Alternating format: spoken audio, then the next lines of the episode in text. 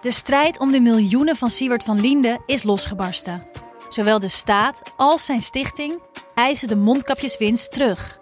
Maar dat die opbrengst in ieder geval niet thuis hoort bij Van Linde, daarover kan toch eigenlijk geen twijfel bestaan. Hoe kon het zo ver komen? Dit is het. We hebben beet. En als Siewert het geld teruggeeft, kunnen wij dit schandaal dan eindelijk loslaten? Je hoort het in de Mondkapjesmiljonairs, exclusief bij Podimo. Ga naar podimo.nl/slash mondkapjes.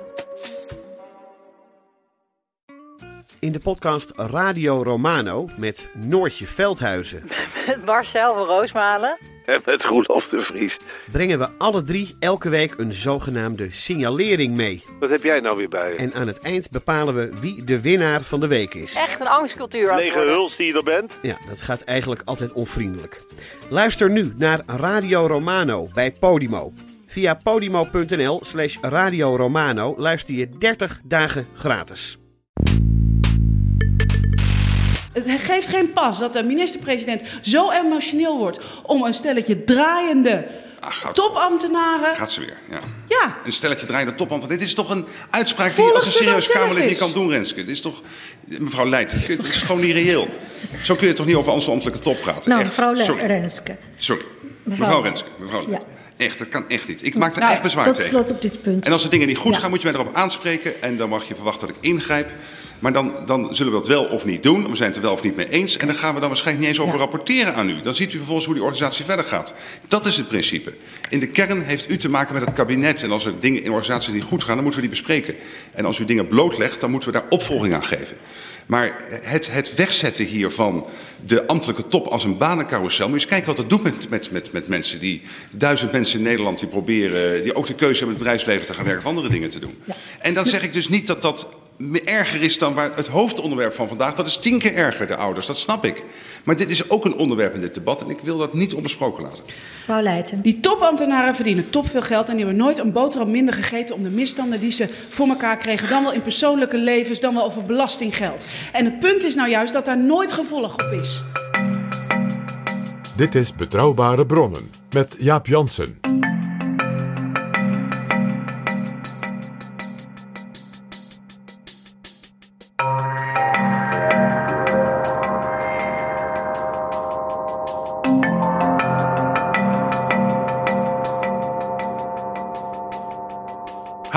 Welkom in Betrouwbare Bronnen, aflevering 80. En welkom ook PG. Dag Jaap. PG, we hoorden net een heel boze Mark Rutte in de Tweede Kamer in het debat over de Belastingdienst tegenover Renske Leijten van de SP. Ja, hij was boos, eh, maar ik niet, Jaap. Oh? Want ik wil jou geluk wensen.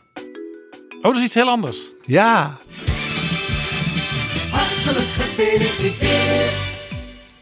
Wat, waarmee dan? met het aantal downloads van Betrouwbare Bronnen. Ja, een, een, een amazing cijfer. We zijn afgelopen week, juist op het moment dat we het gesprek hadden gepubliceerd met de digitale chef van de Europese Commissie, Roberto Viola, kwamen we door de 1 miljoen downloads. Er is 1 miljoen keer naar betrouwbare bronnen geluisterd. Vanaf die allereerste keer dat jij dat gesprek had met Jan Terlat. Ja, dat was op 31 augustus 2018. We zijn dus een kleine anderhalf jaar bezig. En het gaat dus eigenlijk heel goed met betrouwbare bronnen. 1 miljoen. Nou, ik ben er een beetje stil van, Jaap, dus ik dacht, ik ga maar jou vooral feliciteren. Dankjewel.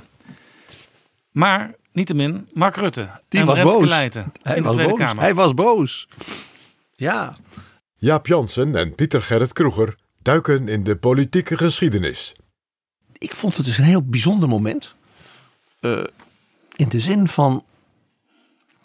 Ik hoorde er iets in wat je bij Mark Rutte zelden hoort: onmacht. Het was boosheid uit onmacht. Er kwam kritiek. En, was, en het is het soort kritiek die voor bewindslieden in debatten ten opzichte van de Kamer altijd buitengewoon lastig is. Dat is kritiek als je ambtelijke organisatie, dus je staf, je medewerkers, het uitvoerend apparaat, als die het maar, ik zal maar gewoon zeggen, verklooien. Ja. Mensen zijn feilbaar, mensen maken fouten, mensen doen soms zelfs slechte dingen met opzet of een beetje, klein beetje opzet. Zo zitten mensen in elkaar. En de minister is verantwoordelijk, zoals dat heet. En wat gebeurt er dan? Dan schrijven de kranten eh, opgewonden stukken. Jij doet een groot interview met de onderzoeksjournalisten en met Jurgen de Vries van de Belastingbond over hoe had dit toch zo fout kunnen gaan. Ja, met Pieter Klein van RTL en Jan Klein Nijenhuis van Trouw was dat. Ja, dus beroering ook in de media. Eh, slachtoffers die aan het woord komen. eh, groot gedoe. Staatssecretaris die ten val komt. Die krijgt op zijn kop. Minister die dan zegt ik ga dit nu in een soort noodscenario oppakken en het aanpakken. En de Kamer wil dan natuurlijk die bewindslieden horen. En dat is natuurlijk al vaker gebeurd. De arme Menno Snel kwam ten val. In het vorige kabinet van Rutte kwam natuurlijk op dezelfde post over hetzelfde Wekers soort dingen. van de VVD. Zijn partijgenoot Frans Wekers ten val. Nou, zijn partijgenoot Erik Wiebes, eh, daar bleef weinig van over. Die kwam met de schrik vrij. Die, die, gelukkig kwam er plotseling een ander kabinet. En hij kon gepromoveerd worden naar het ministerschap. Saved by the bell. Economische zaken. Ja, dus dit was niet de eerste keer. En in die boosheid van Mark Rutte op Renske Leijten en ook wel op eh, Pieter Omtzigt van het CDA, hoorde ik dus iets van onmacht. In de zin van, nou vallen jullie die ambtenaren aan en ik weet eigenlijk ook niet meer hoe ik het kan verdedigen. Kijk, als je als minister nog zo hebt gezegd van, u moet die ambtenaren even, hè, u moet bij mij zijn, Ja. ik ben verantwoordelijk. Zij kunnen zich niet verdedigen, zei Rutte ook. Precies, ik ben verantwoordelijk en ik heb daarvoor die en die en die en die verdedigingslinies. Maar het vervelende voor hem was, hij had geen verdedigingslinies meer. De enige die er nog een had, zat naast hem. Dat is Wop- Wopke Hoekstra. Die kon zeggen, ik heb aangepakt zoals in de voorbije jaren onder Rutte niemand had aangepakt. Dat maakte de positie van Rutte in het debat dus extra kwetsbaar. Kijk, in het algemeen is het natuurlijk ook zo hè, dat de minister is gewoon verantwoordelijk. Als er dingen misgaan in de ambtenarij, dan moet je de minister aanspreken. Ik had een tweet verzonden toen Jaap Uilenbroek, de, de heengezonden directeur van de generaal van de Belastingdienst, ja, vertrokken was en via de Algemene Bestuursdienst voorgedragen werd om secretaris, overigens tijdelijk hoor, maar secretaris van de gemeente Den Haag te worden. Dan heb ik getwitterd, dat is wel een heel bijzondere taakstraf. Toen dacht ik van, ga, Jaap, ga je nou niet te ver met zo'n tweet? Want ja, je weet toch ook niet precies wat die man intern in zijn apparaat allemaal gedaan heeft om de boel wel in goede banen te leiden en zo. En misschien had hij op die baan een jaar geleden al gesolliciteerd dat dat helemaal niets te maken had met deze situatie. Wees dus in dit soort dingen, als het mensen individueel gaat, altijd voorzichtig. Ja, het was een beetje een populistische tweet. Ik zag nu ook hoe populisme werkte, want die werd binnen de kortste keren was hij al 25 keer geretweet. Ja, zo gaan die dingen. En toch. En toch, want daar willen we het eigenlijk in deze aflevering van Betrouwbare Bronnen nummer 80, ook een mooi getal, over hebben. Hoe zit dat eigenlijk met die ministeriële verantwoordelijkheid? En die is ooit bedacht, lang geleden. Kun je die eigenlijk in die oude vorm nog steeds toepassen? En waar kwam die oude vorm vandaan?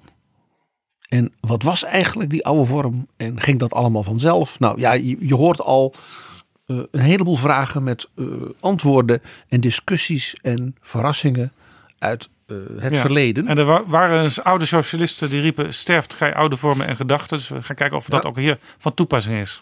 Maar ik wil eigenlijk nog een paar vragen als het ware vooraf aan de vragen. Want wat, wat, wat, wat we dus hier nu met elkaar gaan bespreken, is ook een aantal reflecties op dat debat vanuit de historie. Bijvoorbeeld was die boosheid van Mark Rutte, waarvan ik zeg, ik hoorde daar iets van onmacht in. Was die eigenlijk wel terecht? Had mevrouw Leijten niet misschien ook best wat gelijk aan haar kant dat ze wel vrij scherp op de desbetreffende ambtenaren een paar pittige opmerkingen maakte. In, ook als vragen aan die ministers van wat doet u hiermee? Had bijvoorbeeld Pieter Omtzigt ook gelijk. Die in een ja, zeg, reactie na dat debat gevraagd van ja, hoe kijk jij terug op het debat? Dat die zei nou, ik schrok heel erg van het optreden van Rutte. Doordat hij als ware weigerde te kijken naar die verantwoordelijkheid van die ambtenaren. Want zo, zo had hij het geïnterpreteerd. En dat noemde hij een gevaar voor de rechtsstaat. Stevige taal als je het over de minister-president hebt. Maar als je dat over de minister-president zegt. en je bent ook nog van een coalitiepartij.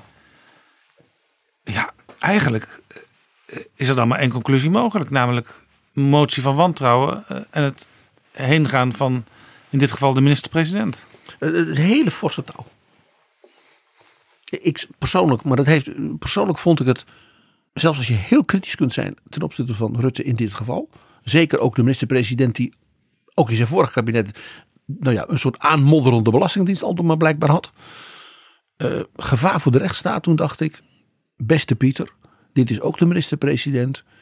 die zozeer zijn best doet en alles wat hij heeft geeft om de zaak van MH17 volgens de, de normen van het recht gestraft te krijgen en ook de waarheid boven tafel te krijgen.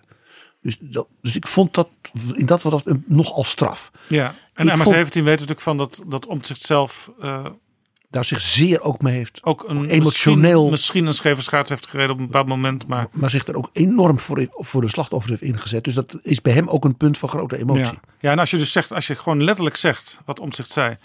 Op deze manier is de minister-president een gevaar voor de rechtsstaat.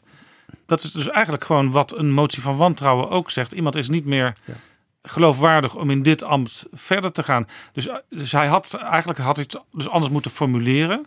Ja, dat Tenminste, deed- als coalitiegenoot lijkt mij om door te kunnen. Namelijk, wat de minister-president hier doet, raakt aan de fundamenten van de rechtsstaat. Dan is het nog net, kun je er nog net meeleven. Nou, vandaag zei het, het is tamelijk straf geformuleerd.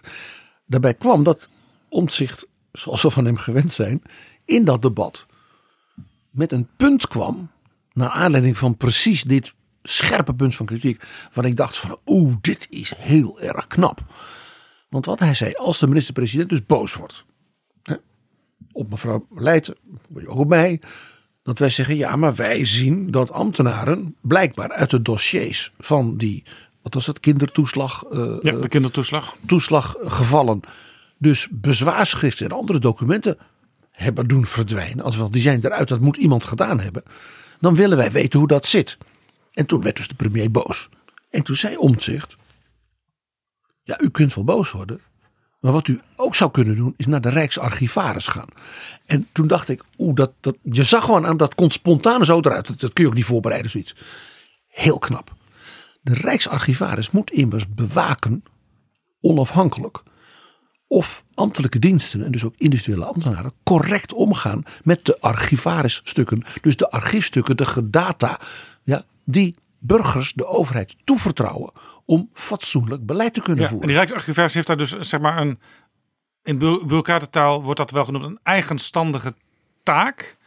Die moet dus toezien ook op andere eh, ambtenaren en departementen. of zij zich wel aan de Rijksarchiefwet houden. En of er dus inderdaad niet stukken verdwenen zijn.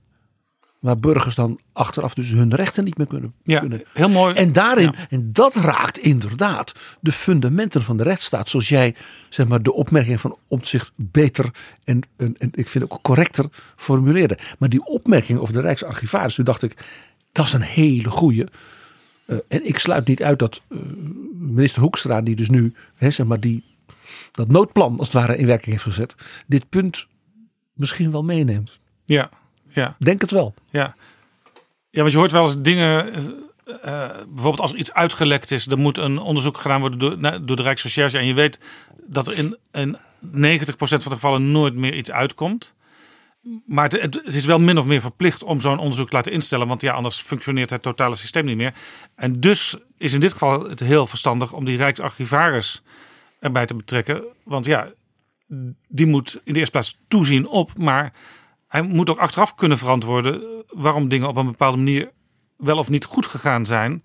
En dan moet ook weer lessen uitgetrokken worden. Ja. Zie het hele op de rand van, van hilarische gedoe rond de bonnetjesaffaire bij justitie. En ook een mooi eh, voorbeeld van hoe belangrijk het is om archieven goed bij te houden. Speelt natuurlijk niet alleen in Nederland, maar bijvoorbeeld ook in de Verenigde Staten, waar het Witte Huis verplicht is het archief van de president goed te beheren en goed eh, achter te laten en over te dragen naar volgende generaties. Zodat stukken die op zijn bureau komen, waar hij naar kijkt, eventueel een, een aantekening mee maakt, dat die worden bewaard. Ge- eh, inderdaad, gearchiveerd. En sommige kom je dan later weer tegen Ja. in de presidential library van zo'n president. En als je daar dan bent als bezoeker, dan kun je dus zien sleuteldocumenten uit de Amerikaanse geschiedenis. Het stuk dat dus op zijn bureau lag. En bijvoorbeeld zijn eigen aantekeningen. Zijn kleine wijzigingen in de openingstekst van die speech. Dat is genietend voor een Ja. historicus. En een, als een presidential library, dus een heel groot museum over de werken van een president, heeft dan soms ook zo'n vitrine over een heel belangrijk contract of zo. En als je dan bij wijze van spreken nog een paar dingen meer in die vitrine legt die die dag ook op zijn bureau lagen, bijvoorbeeld een bestelbonnetje voor eh, eh, tien pizza's of zo, dan is het extra interessant, want zo gaat het vaak. Ja, ik heb, ik heb in de Lyndon Baines Johnson Library in Austin Een heel klein briefje. Dat was echt zeg maar, onder dik glas. Eh, want dat was echt ja, zeg maar, een iconisch ding. Dat was het hele kleine tekstje wat hij uitsprak. toen hij met, de, met het vliegveld. op het vliegveld van Washington. Eh, dat was de Davis vliegveld. Dat was het militaire vliegveld. aankwam. met Air Force One. met daarin de kist van Jack Kennedy. En hij was toen president en sprak toen voor het eerst. Nou alle televisiecamera's stonden daar en alle Amerikanen keken. En daar stond hun nieuwe president met aan zijn zijde natuurlijk Lady Bird, zijn first lady. En het briefje wat hij toen heeft gesproken, dat ligt daar. Dat was dus uitgetikt in dat vliegtuig door een secretaresse. En dan kon je zien dat met de pen van Lady Bird, dat zij precies een kleine wijziging had aangebracht. Van was ze wist, nee, ik ken mijn man, hij moet dat zo zeggen. Daar zag je dus ongelooflijk moment van hoe dat echtpaar, die twee. Ja, dat was natuurlijk een sleutelmoment in hun beider leven. Ja. Dat was een mooie tekst die hij had gedicteerd. En zij heeft, dat was haar handschrift, nog een kleine wijziging aangebracht. Ja, maar wat doet nu de huidige bewoner van het Witte Huis, Donald J. Trump? Die zit heel vaak tijdens gesprekken eh, papiertjes te verscheuren van allerlei dingen die hij net heeft gelezen. En die gooit hij dan in het, uh, in het cilindrische archief, noemen ze dat geloof ik. Maar dat is in strijd met de wet. Want ook in Amerika hebben ze een, een archiefwet dat alles netjes moet worden opgeborgen en terug te vinden moet zijn, ook later nog. En gerubriceerd. En gerubriceerd. Dus wat is er gebeurd? Er zijn inmiddels twee mensen aangenomen in de staf van het Witte Huis. Die met lijm en plakband al die stukjes weer bij elkaar moeten zoeken. En weer terug moeten brengen, zo goed en zo kwaad als het gaat, in hun originele staat. Ik ga nu naar een buitengewone foute vergelijking toe. Er is in Berlijn een gigantisch instituut.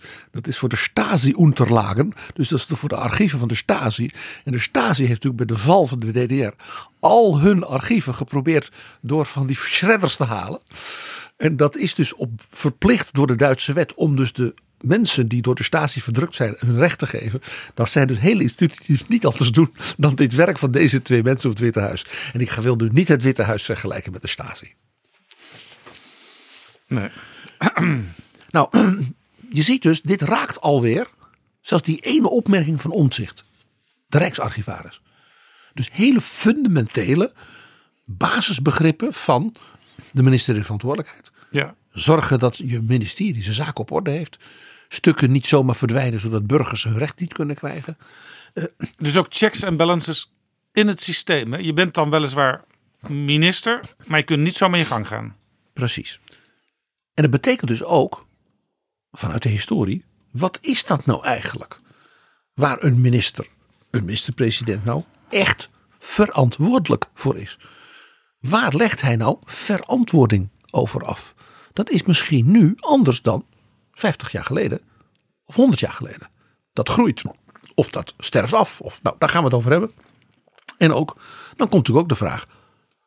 Dat was natuurlijk eigenlijk de vraag bij Renske Leijten.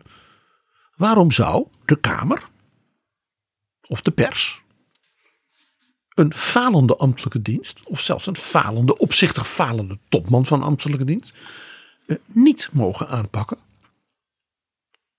Dus had de minister-president in dit geval eigenlijk wel het bij het dat hij zo boos werd. Dat heeft natuurlijk allemaal historische wortels. Zullen we eens in die historische wortels duiken? Ja, heel graag PG, want het kan haast niet anders dan dat het bureaucratische systeem is nu inmiddels natuurlijk veel en veel groter dan 200 jaar geleden, toen het misschien vergelijkbaar was met een gemeentesecretarie nu van een grote stad, maar niet veel meer. Ik zal daar, als je dat leuk vindt, straks een paar aantal hele pakkende voorbeelden van geven van hoe groot ministeries en dat soort organisaties toen waren. Dit is Betrouwbare Bronnen. De ministeriële verantwoordelijkheid, dat weet natuurlijk zo'n beetje iedereen. Dat, dat leer je, ik denk in de brugklas of in de tweede klas van middelbare school. Die komt een beetje uit uh, het Torbekke tijdperk, hè, toen de macht van de koning werd ingesnoerd. Ja, dat is de grondwet van Thorbecke. Uh, met de fameuze zin waarvan we zeggen, is van Thorbecke. De koning is onschendbaar, de ministers zijn verantwoordelijke. Nou ja, alleen al dat wij het vandaag nog hebben over de ministeriële verantwoordelijkheid. toont dus aan hoe iconisch het werk, maar ook de formuleerkunst van Thorbecke was. Even leuk zijpaadje, heel klein zijpaadje. Zeker ook door de liberale aanhang van Thorbecke wegpoetst uit de geschiedenis. Is de man die de voorzitter was van de commissie die die grondwet schreef. En waar Thorbecke dus de inderdaad belangrijkste auteur van was. Die dus heel allemaal mooi heeft opgeschreven met die knappe formuleringen. En dat was de heer Dirk Donker Curtius. Dat is eigenlijk, zou je kunnen zeggen, de echte vader van onze grondwet. Ja, dat is belangrijk om te stipuleren, PG. eh, want er zijn eh, enkele jaar geleden eh, twee hele interessante boeken verschenen. Een hele dikke pil van Remy Aerts, uitgegeven door Beet Bakker. Thorbecke Willet, de biografie Ja, van ja, ja. Rudolf Thorbecke. Ja, ja, maar dat moet je anders uitspreken. Het is een citaat van een memorandum dat Remy Gaerts in dat boek van iemand citeert. Het, je moet het zo zeggen, Thorbecke wil het. Want er staat een uitroepteken achter. Het is een uiting, die titel, van Thorbecke's enorme persoonlijkheid. Zijn ook vaak onbuigzame, weinig tot compromissen gereikte. En zijn wilskracht. En waardoor hij ook dus zoveel voor elkaar kreeg. Terwijl hij toch eigenlijk gewoon een professor was in Leiden in het staatsrecht. Maar die man had zo'n enorme persoonlijkheid en geldingsdrang. Dat hij ook als minister, als minister-president. Ja, nou ja, tot de allergroten van onze geschiedenis ging horen. Thorbecke wil het. En dat boek van Remy Aerts, dat moet je eigenlijk lezen naast het boek van Matthijs van der Waard. En dat is de biografie van Dirk Donker Curtius, de voorzitter van die commissie. Ja, die een buitengewoon eh, opmerkelijk leven had. Hij was een echte radicaal. Veel radicaler qua, eh, in de grondwetsopvattingen dan Thorbecke. Maar hij was ook een handige donder. Het was een polderaar. Als het nodig is sloot hij een slap compromis. Maar dan kon hij weer een stapje verder. En daarin was hij dus zeker in die fase handiger.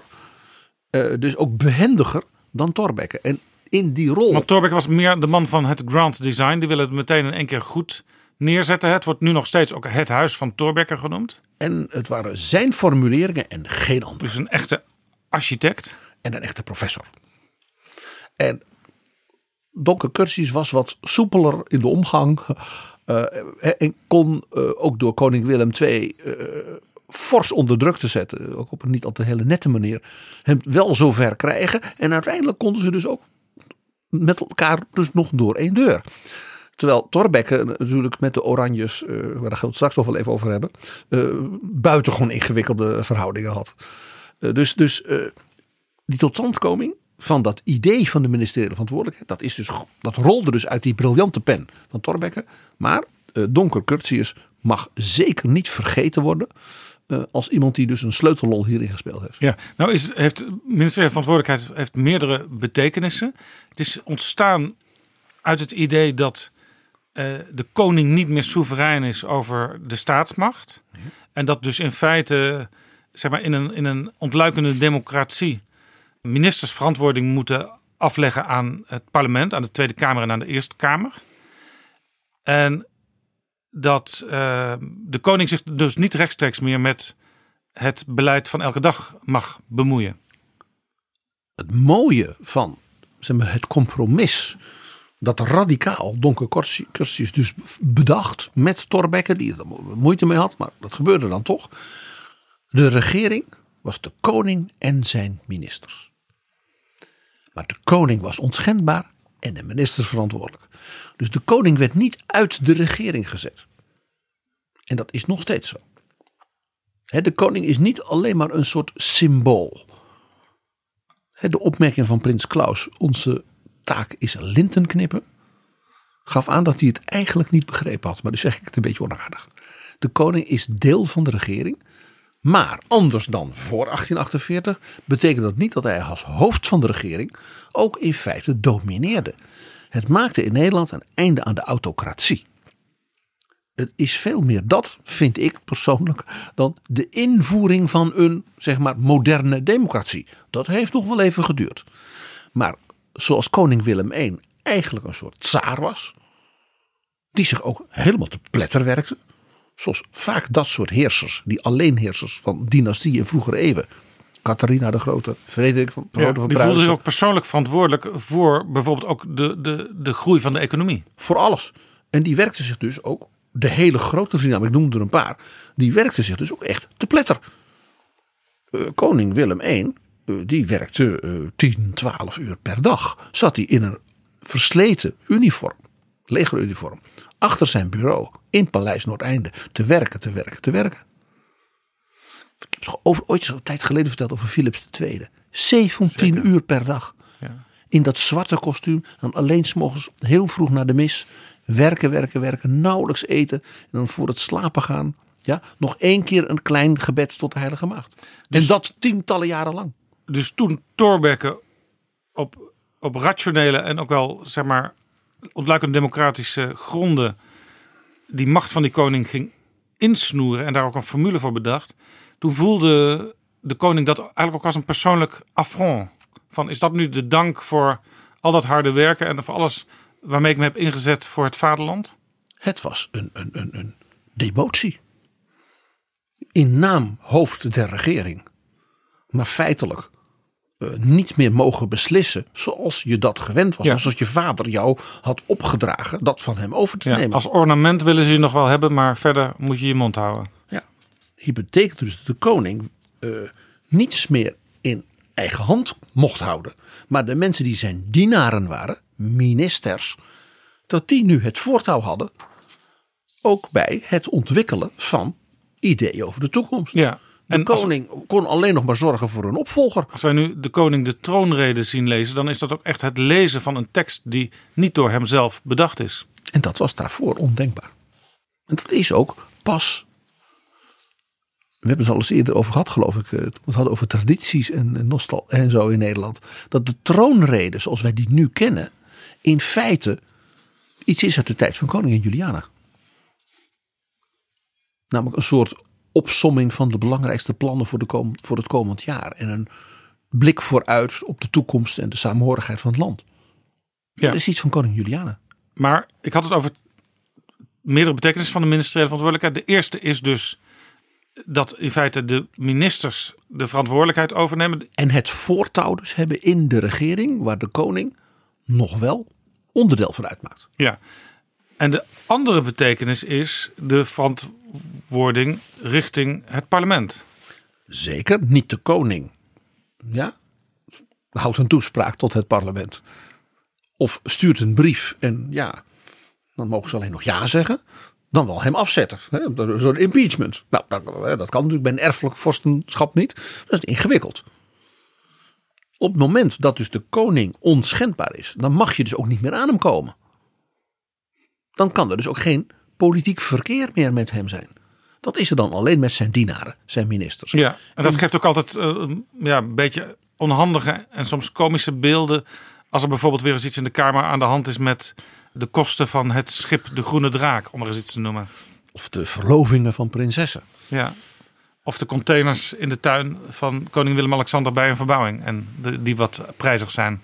Of het verkopen van stukken antiek die eigenlijk de belastingbetaler had betaald. Ja. Nou ja, Het gebruik van het eh, koninklijke vliegtuig. bijvoorbeeld, bijvoorbeeld. Kunnen we niet een tweedehandsje ergens kopen in Amerika? Alleen Nederland durft hierover publiekelijk te discussiëren. Er is nog een ander hele belangrijke eh, zeg maar aspect van dus die Torbeckiaanse verantwoordelijkheidsgedachte. Laat ik het zo, zo formuleren. En die dus vaak in de discussie daarover wordt, over het hoofd wordt gezien.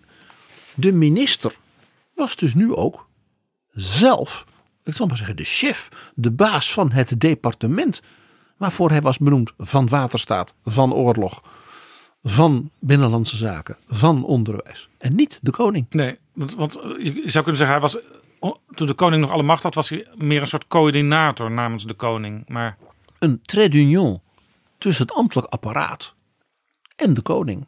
En ook nog naar de Tweede Kamer dan. Toelichten. Maar niet echt verantwoorden uiteindelijk. Want ja, de koning, de koning in die tijd deed in die ministeries iets wat wij ons nauwelijks kunnen voorstellen. Ze waren natuurlijk ook veel kleiner. Dus de benoemingen liepen via de koning. En de koning had dan bijvoorbeeld een zoon van een adellijke meneer. die commissaris des konings in Overijssel was. Die had geschiedenis gestudeerd of rechten in Leiden. En die moest een baan hebben. Dus die werd dan ambtelijk referendaris van het ministerie van Justitie. Terwijl bijvoorbeeld hij helemaal niet zoveel van recht wist. En, want hij had niet zulke hoge cijfers in het klasje van Cliteur gehad, zal ik maar zeggen. Maar ja, de koning benoemde. de koning bepaalde dus ook de beloningen. Dus sommige van die hoogambtenaren kregen dan een koninklijke onderscheiding, want ze hadden iets voor hem geritseld. Ja, daar kon je niet over praten. Ze kregen dus ook geheime opdrachten van de koning buiten de minister om. Ja, dus een goed gekwalificeerde Jaap Jansen moest wijken voor een jongen met een dubbele achternaam. Uh, zeker. Daar pleit natuurlijk ook heel veel voor. Maar er was natuurlijk ook, de koning had patronage, zoals dat heette. Ja, dat kennen wij nu bijna niet meer. Maar dat had je natuurlijk uit de 16e, 17e, 18e eeuw. Dat de koning overal in het land, dus mensen van adel, mensen die hem wel gezind waren, benoemde op erebanen. Dat ging dus via die ambtenaren, via de ministeries. En de koning bemoeide zich daar nadrukkelijk mee. Die kreeg gewoon lijstjes voorgelegd van koning, vindt u dit een goed idee? Of de koning gaf gewoon een aanwijzing. Dat moest dus ja, op gaan houden. Een koning die helemaal is opgegroeid, ook door zijn vader is opgevoed, zo hoort dat en anders dan deug jij niet als koning. Die had het daar dus heel moeilijk mee. Want die had dan iemand beloofd en ja, dat kon hij nu niet meer. En dat bleef hij natuurlijk toch doen, want dat zat in zo iemand. Dat was iemand zijn gevoel van hoe hij zijn vak ja, moest Het was ook al zo dat, eh, zeg maar, als er een, in die goede kringen een kindje werd geboren, dan wist je al, als dat kindje 18 is, dan komt er ergens een mooi plaatje vrij. Uh, ja, of dan weet je met welk, met wie, welk ander kindje hij gaat trouwen, zodat dan die landerijen bij elkaar blijven. Maar, maar, maar Jaap, dat was de wereld van toen. Die ministeries, dus de departementen, die werden dus vanaf dat moment, zeker met zo'n strenge, veel eisende professorale premier als Torbekke, die ging die departementen afrekenen op hun bestuurlijke, zeg maar rustig ook, intellectuele, wetgeverige Ja. kwaliteit Het woord, en onpartijdigheid. het woord premier werd overigens toen nog niet gebezigd. Hè? Premier Thorbecke, dat hoorde je niet in de wandelgangen. Nee, minister Torbekke van Binnenlandse Zaken, die door zijn collega's voor dit jaar opnieuw was gekozen als voorzitter van de ministerraad. En die overigens wel ook gehuisvest was in het torentje. Sterker nog, daar had hij de hoogste ambtenaar van zijn ministerie van Binnenlandse Zaken uitgegooid. Die had gezegd, jij vindt wel ergens wel anders een kamer. Maar dat torentje, dat beviel hem heel goed als wat groter, hè, we vinden het nu heel klein, als wat groter vertrek. Waar hij dus ook mensen kon ontvangen, collega's kon ontvangen. En van waaruit hij dus ook heel dicht bij die Tweede Kamer zat. En als, ware, ja, als een spin in het web, maar ook zichtbaar op een plek, hier zit de baas. Ja, nou, het heeft ook iets, iets ja, bij wijze van spreken middeleeuws. Want je, vanuit een toren Ja. bezie je de omgeving. Ja. En heers je over het geheel. En het was in de 15e eeuw natuurlijk ook de plek waar de kanonnen stonden. Dat als de Hoeks en de Kabeljauwse twisten weer uit de, hand liepen. Dat de bewoners van het Binnenhof iets hadden om het volk, dan wel de vijand die oprukte, te beschieten. De, je begrijpt, de metaforen die we hier aan kunnen ontlenen zijn eindeloos. Maar die departementen werden dus vanaf dat moment meer beoordeeld dus ook van, uit de Tweede Kamer, die ministers met hun departementen op. Doet u uw werk professioneel op hoog niveau en bent u onpartijdig? Want daarvoor waren ze van de partij van de koning, om maar even zo te zeggen. Niet politieke partij, partijpolitiek, maar je was van de koning. En ja, dan, je was eigenlijk een soort hofmedewerker. En nu was je een medewerker van de minister die zich verantwoorden moest aan de Tweede Kamer. Dus dat betekende ook voor die ministeries een belangrijke culturele, bijna sociale en mentale verandering. Er kwa- kwam zeg maar een nieuwe zweepslag. Ja. Waarbij dus professionaliteit, eh, hoge kwaliteit van, van, van, van ja, wetgevingsinzicht, eh, academische, academici en niet alleen maar dat je van adel of iets dergelijks was. Nog een heel belangrijk ding ook, wat vaak dan vergeten wordt. Dit betekende dus dat het toedelen van ministersposten bij een nieuw kabinet. Dat werd dus niet meer door de koning gedaan. Die deed het daarvoor. Die had een generaal die hoog had zitten. Die moest minister van Oorlog worden. Punt. Waarom? Nou, de, koning wil, de koning wil het niet. Torbekke wil het. De koning wil het. Het koning Willem I heeft eh, een minister gehad van Financiën. En die liet hij een begroting maken. En dan moest de Tweede Kamer die voor tien jaar goedkeuren. Nou, hadden we dat gehad. Ja. Overigens hebben we in Europa nog steeds een begroting voor zeven jaar. Ook best wel een lange periode. Eh, dat is een meerjaren financieel kader. Dat is iets anders dan een begroting. Zeg ik maar even heel streng. Dus koning Willem I had dus ministers die bleven gewoon 30 jaar zitten. Als het aan hem lag. En dat had dus niets te maken met hoe de politieke verhoudingen in de Tweede Kamer waren. Partijpolitiek bestond ook nauwelijks. Met dus die nieuwe regeling van Thorbecke, waarbij dus de ministers verantwoordelijk werden, ontstond er dus ook een kabinetsploeg. Gebeurde het nooit dat als er verkiezingen waren geweest, dat de koning zei... nou, misschien moeten we toch wel even wat verschuivingen in, het, in de ploeg door, doorbrengen. Maar dat was meer van personele zin. Hij wordt wat oud of hij heeft er nu geen zin meer in. Of ik maak een commissaris des konings in Drenthe en dan kan er iemand anders minister worden. Nee, dat was een persoonlijk regiment, zoals dat zo mooi heette. De Oranje Koningen in het begin van de 19e eeuw. En dat was natuurlijk een vrucht. Niet van de Republiek, maar van Napoleon en zijn broer. De Oranjes hebben dat bewind van de zo vermalendijde Franse dictators gewoon voortgezet. En nu helemaal leuk, wist jij dat bijna 80% van de tekst van de grondwet van Thorbecke gewoon die grondwet van 1815 was? Thorbecke heeft dus op heel slim op een aantal punten als het interventies gepleegd om het bouwwerk als het ware te laten kantelen. Maar de koning kon dus niet zeggen toen hij dus moest tekenen. Ja, maar dit is een totaal andere grondwet van een, een of andere gekke revolutionair. Majesteit, meer dan driekwart van de tekst is die van uw vader. Ja, is natuurlijk ook wel zoals het eigenlijk altijd wel gaat. Tenzij er een enorme revolutie plaatsvindt. Want je probeert altijd een beetje op de fundamenten die er al zijn voor te bouwen. Dat is heel Nederlands, zoals jij hier redeneert. Zo was het dus niet in de Bataafse Republiek. Nou ja, het, het, het allerbeste voorbeeld vind ik... Uh, de Amerikaanse grondwet, waar gewoon uh, steeds, en, uh, maar heel af en toe, een amendement aan wordt toegevoegd. Sterker nog, toen de grondwet in 1787 werd goedgekeurd, is dat meteen een lange reeks amendementen aan toegevoegd, de zogenaamde Bill of Rights. Dan hebben ze gezegd, laten we nou de burgerrechten ten opzichte van de overheid heel goed formuleren die stond, die, die, die, die constitutie van Amerika was vooral bedoeld over de verhouding tussen zeg maar, de staten, de senaat, het huis, de president en de rechtspraak. De trias politica. En daarin dus heel Frans, Montesquieu. En de meer uh, Engels, Nederlands, wij zouden zeggen vanuit de patriottenbeweging, geïnspireerde, zou bijna zeggen linkervleugel van de Amerikaanse politiek. Zei dat is een mooie grondwet de Bill of Rights, dus de rechten, wij zouden zeggen de rechten van de mens, van de Amerikaan. Zeg maar de sociale rechten. Die willen we er nog even aan toevoegen. En dat was een heel mooi compromis. Ja.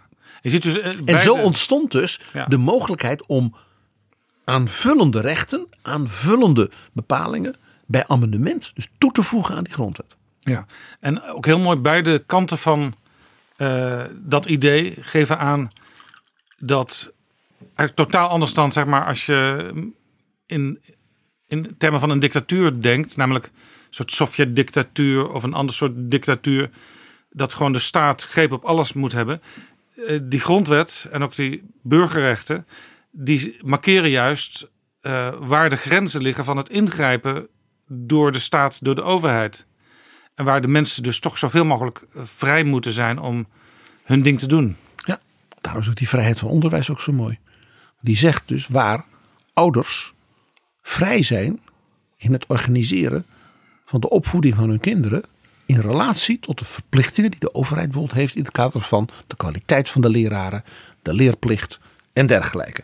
Nou, je kreeg dus het toedelen van ministersposten op grond van in feite de verhoudingen in de politiek en in de Tweede Kamer. Zo ontstonden dus partijgroeperingen ook daardoor en niet meer doordat de koning wilde die generaal. Dat betekent dus dat dus het kabinet, dus de ministerraad, ook ineens een zelfstandige club werd. En niet meer een soort groepje zetbaasjes was van ministers, dus van dienaren van het Hof. Waarbij dus ook bepaalde familieaspecten binnen het Huis van Oranje invloed hadden op de samenstelling van het kabinet.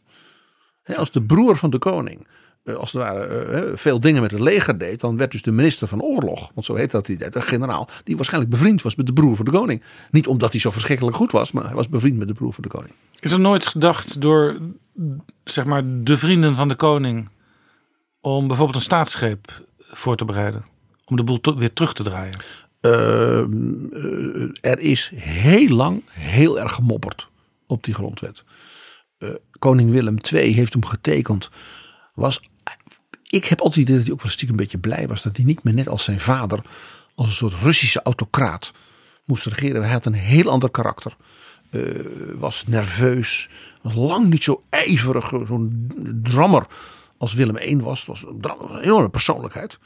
En Willem III was, ja, dat, nou ja zijn bijnaam koning Gorilla, eh, die was wel opvliegend, nou dat is nog zacht uitgedrukt, eh, maar had niet het intellect en de, ik zeg maar de, eh, de volharding politiek om als daar een soort oppositiepolitiek te gaan voeren tegen Thorbecke. Hij heeft het wel geprobeerd. Ja.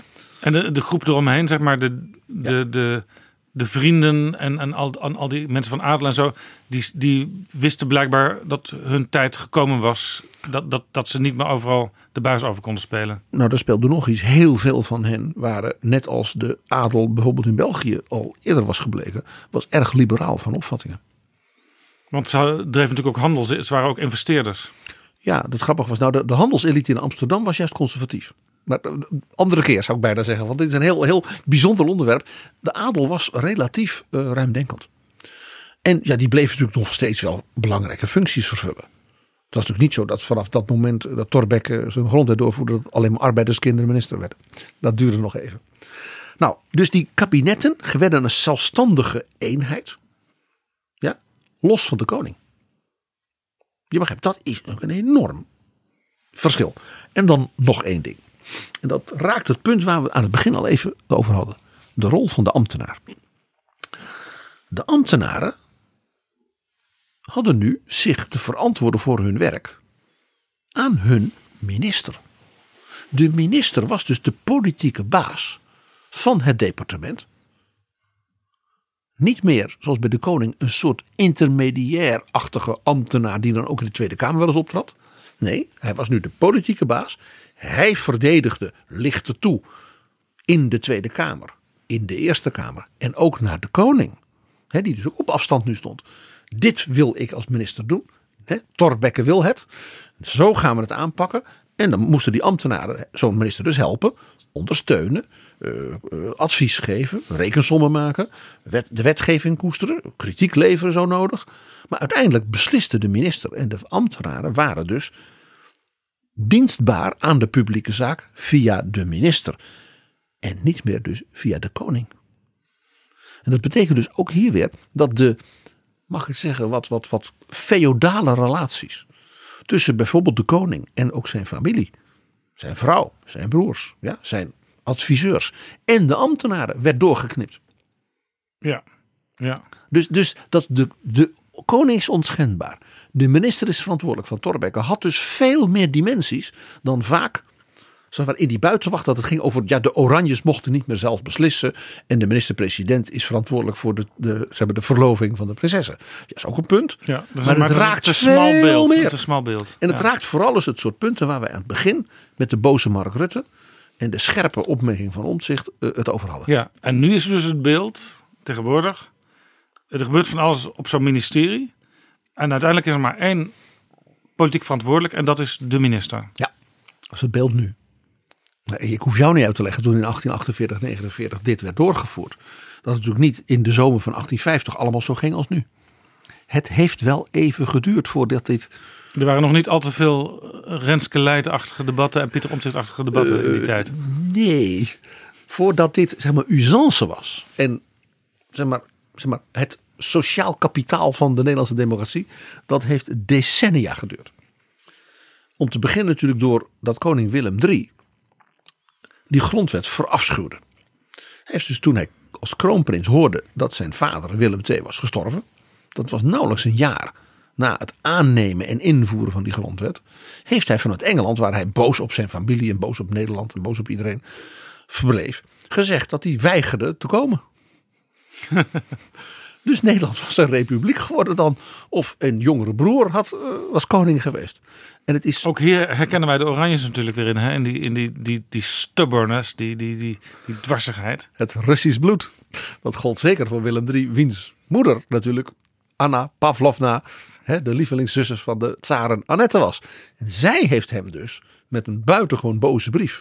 Die ze meegaf aan de minister van Buitenlandse Zaken. Die is op de boot naar Newcastle gezet. Ja, dit zijn toch geweldige verhalen. Met een brief van de koningin aan haar zoon. Dat hij had te komen. Al was het maar om eer te betonen aan het lijk van zijn vader. Oftewel, ze vond Zo. dat hij eerloos bezig was. En toen is hij gekomen. Toen heeft ze hem dus, uh, nou ja, nadat hij dus uh, had geweend bij de kist van zijn vader. Want dat was zo. En toen heeft ze dus zo op me ingepraat dat ze heeft gezegd: Jij kunt het je niet veroorloven om het koningschap weg te werpen. Toen heeft ze me eigenlijk eh, in de richting van Thorbecke geduwd. Van, eh, Ga even praten, want eh, Nou, dat- er moeten dingen gedaan worden. Dat niet. dat bepaalt niet. Dus ze, ze, vermeden elkaar als dat maar kon. Die twee. Eh, en koning Willem III heeft zich dus echt gewoon eh, als koning 40 jaar eh, zeg maar, volstrekt onmogelijk gedragen. Eh, de verhaal, ik zal straks één verhaal vertellen van hoe, de hoe moeilijk de ministeriële verantwoordelijkheid was. En hier moet één iemand van de Oranjes natuurlijk met grote eer worden genoemd. En dat is koningin Emma. Die zeer jonge vrouw, die hij als tweede vrouw, hè, toen was hij al in de 60, huwde. En die dus tien jaar lang regentes geweest is van het prinsesje Wilhelmina. En zij heeft vanaf dag één, als het die constitutionele rol van de koning, die zij als regentes voor haar dochter vervulde, zo zuiver eh, ingevuld. De ministers die waren, nou, die liepen ook weg met haar. Ja, dus Want eigenlijk Ze was, was een hoogstaand persoon, zoals ze was een echte koningin. Maar ze zeiden, zij wist precies, dit kan ik wel en dat kan ik niet. En dat heeft ze dus ook haar dochter en zelfs haar kleindochter Juliana dus heel erg geprobeerd voortdurend ook bij te brengen. Dus juist misschien ook omdat, omdat het lot haar tot dat regentschap bracht, heeft ze misschien wel wat, wat afstandelijker en objectiever kunnen bestuderen hoe het systeem eigenlijk zou moeten functioneren volgens die nieuwe regels. En heeft ze dat ook op die manier en naar tevredenheid van de ministers uitgevoerd. Ja, zij heeft daarmee dus een, echt een, een essentiële rol gespeeld in het, het, maken van Nederland van een echte constitutioneel geregeerde democratie. Dus heel bijzonder. En hier speelde een heel belangrijk psychologisch element, denk ik. Eén, zij was natuurlijk heel jong, kwam uit een heel klein Duits vorstendommetje, had heel erg haar best gedaan, heel goed Nederlands te leren. En zij besefte dat zij als jonge vrouw natuurlijk zo ongebruikelijk geacht werd. Als ja, hè, nou, die drie grote persoonlijkheden van die koningen. Dat die Duitse prinsesje met dat kleine meisje. Dat die het nu moest doen. Dus ze heeft gedacht, ik ga ze een soort perfectionisme. Zoals ze dat ook in haar Nederlands probeerde te hebben. Dat zat blijkbaar in haar. Uit haar persoonlijkheid. En daardoor dat dus die ministers allemaal zo onder de indruk van die jonge vrouw waren. Zo precies, zo correct. Dus ja, staatsrechtelijk. eh luisteren naar ministers, Ja. vragen stellen. En zij was dus ook niet bij geboorte bestemd voor die rol. Niet voor koningin der Nederlanden. En daarmee onder andere dus ook de vorstin van het grootste moslimrijk op aarde. Ja, want we hadden ons Indië toen nog. En er woonden nergens zoveel moslims als in het Koninkrijk der Nederlanden in de 19e eeuw. Maar dat terzijde. Ja. Eh, het lukte dus stap voor stap voor stap. Met dus een belangrijk moment die eh, tien jaar van koningin Emma. Het feit ook dat ze tien jaar regentes was. Precies lang genoeg ja, om dat echt te vestigen. Tegelijkertijd kort genoeg dat het niet daarna weer iets alleen maar van Emma was. Nee, daarmee stond het ook. Eh, dat in die tijd daarvoor had bijvoorbeeld dus de koning Willem III, maar ook koning Willem II, dus moeite ermee dat er dus nu ook een minister was die dus over de, het leger ging, over de vloot, over de koloniën, over de benoemingen van de commissarissen des konings. En de burgemeester, dat waren kroonbenoemingen. Dus de koning ging ervan uit dat dat een soort privé kwestie was, die de minister dan wel van hem hoorde. Die minister van Binnenlandse Zaken van al die benoemingen was natuurlijk een de Thorbecke. Eh, eh, echt niet. Er zijn dus geweldige verhalen over eh, hoe eh, Willem III dus stukken weigerde te tekenen. Benoemingen weigerde te tekenen. Dat Thorbecke dan gewoon vijf pennen bij zich had. En als de koning dan die pen in de open haard gooide. Ik verdom het. En We we weten dus wat dat. Hij was zeer grof in de mond. Dat, dat, dat zijn majesteit, conform artikel. Dan begon hij het hele artikel uit de grondwet uit zijn hoofd. Ja, begrijp je. Vraag ik u nogmaals. En dan kwam je met weer een, nieuw- tekenen. weer een nieuwe pen. En dat waren ook hele dure vulpennen, begrijp je? Dat was geen eh, afgeklauwde biek. Eh, dus dat, dat kostte het ministerie een hoop geld. Al die verbrande, verbrande vulpennen van Thorbecke voor de koning. Het mooiste voorbeeld vind ik van hoe Willem III Een dus prachtige filmscène als er toch nog een keer een film gemaakt wordt. Willem III en Thorbecke zelfs wel de openingsscène. Willem III en Thorbecke, ik wou dat ze Remig Aarts zouden vragen daar een soort uh, uh, filmscript over te maken over, over die twee. En overigens Koning Willem III, een film over Koning Willem III is niet voor mensen van onder de 18. Dat zeg ik er wel even bij. Ja, één geweldig, mag, mag het één geweldig verhaal over Willem III en zijn ministers. En dingen die hij wilde, waarvan de ministers zeiden: ja, maar dat kan niet. Maar ik. Nou. De Nederlandse regering had door die grondwet een soort vrijheid van godsdienst en gelijkstelling van godsdiensten besloten. Dat betekende dus dat de katholieke kerk in Rome voortaan voor het eerst sinds nou eeuwen weer bisschoppen mocht benoemen. Ja, dat was natuurlijk in de republiek die calvinistisch was, mocht dat niet. Ja, het is de tijd ook geweest van bijvoorbeeld de schuilkerken. Ja. Je mocht nog wel als katholiek ter kerken gaan, maar het mocht verder niet opvallen. Precies. En onder Napoleon was dat dus zo gebleven. En onder de Oranjes was als het ware het weer terug van vroeger. Van hè, de staatskerk was de kerk. En Torbekke zei ja, dat kan dus niet meer in een uh, moderne constitutionele monarchie. Daar zijn de geloven van de burgers zijn gelijkgesteld. Mits ze zich natuurlijk gedragen. Dus de paus moet een bisschop, een aartsbisschop kunnen benoemen. Nou, er kwam een enorme handtekeningactie tegen natuurlijk. Gedoe. Uh, en de paus, dat was een wat oudere meneer, ook toen wel. Eh, een beetje gaga waarschijnlijk. En die heeft toen heel onverstandig een brief aan de Nederlandse regering gestuurd. Van dat hij dan die en die en die zou benoemen. Maar dan moest de Nederlandse regering eerst excuses maken. Voor de onderdrukking van de katholieken al die eeuwen. En toen is Willem III zo boos geworden. Dat als hij die benoemingen zou aanvaarden als koning via de regering. Dat hij daarmee impliciet dus zei. Ja Willem van Oranje en, en, en zo zat helemaal fout dat hij toen heeft gezegd: we zullen die paus een lesje leren. En toen heeft hij dus de vloot opgedragen. Dus de, de, Noordzee, het kanaal, Gibraltar, de Middellandse Zee. En dan een bombardement te doen op de haven van Civitavecchia voor de poorten van Rome. Nederland zou de vloot van de paus, want die had toen nog een vloot, want Italië was nog niet één land, zou die dus naar de bodem van de hel laten bombarderen. En de regering heeft dat dus op het laatste moment kunnen verhinderen dat dit bevel van de opperbevelhebber van de vloot, koning Willem III, zou worden uitgevoerd. Want hij ging sowieso zijn boekje mee te buiten, want dat, dat, volgens die nieuwe grondwet mocht dat helemaal niet meer. Eh, nee, maar het, je zou bijna zeggen, ook volgens de oude grondwet was een dergelijke manier van optreden toch wat erg koning Gorilla-achtig, zullen we maar zeggen. En dan denk je, nou ja, die rale Willem III. Hè, met zijn vele eigenaardigheden. Uh, en al die verbrande vulpennen. Uh, dat was natuurlijk na Emma voorbij. Hè, die zo verstandige, uh, milde Emma. Nee, weet jij nog? Koningin Wilhelmina zat in Londen als vluchteling, als ja. balling in, met haar regering. De, de opvolger Wilhelmina van Emma, want Emma moest de stoel warm houden. En dus de dochter van Willem III. Die altijd als excuus waren on, onmogelijk optreden. Zei ze, dat is mijn Russisch bloed. Dat had ze van haar vader natuurlijk. Hè. Wat, weet je nog wat zij in deed? We gaan geen politieke partijen meer hebben. We gaan een nationale regering. En ook na de bevrijding komt er een soort nationale volksbeweging.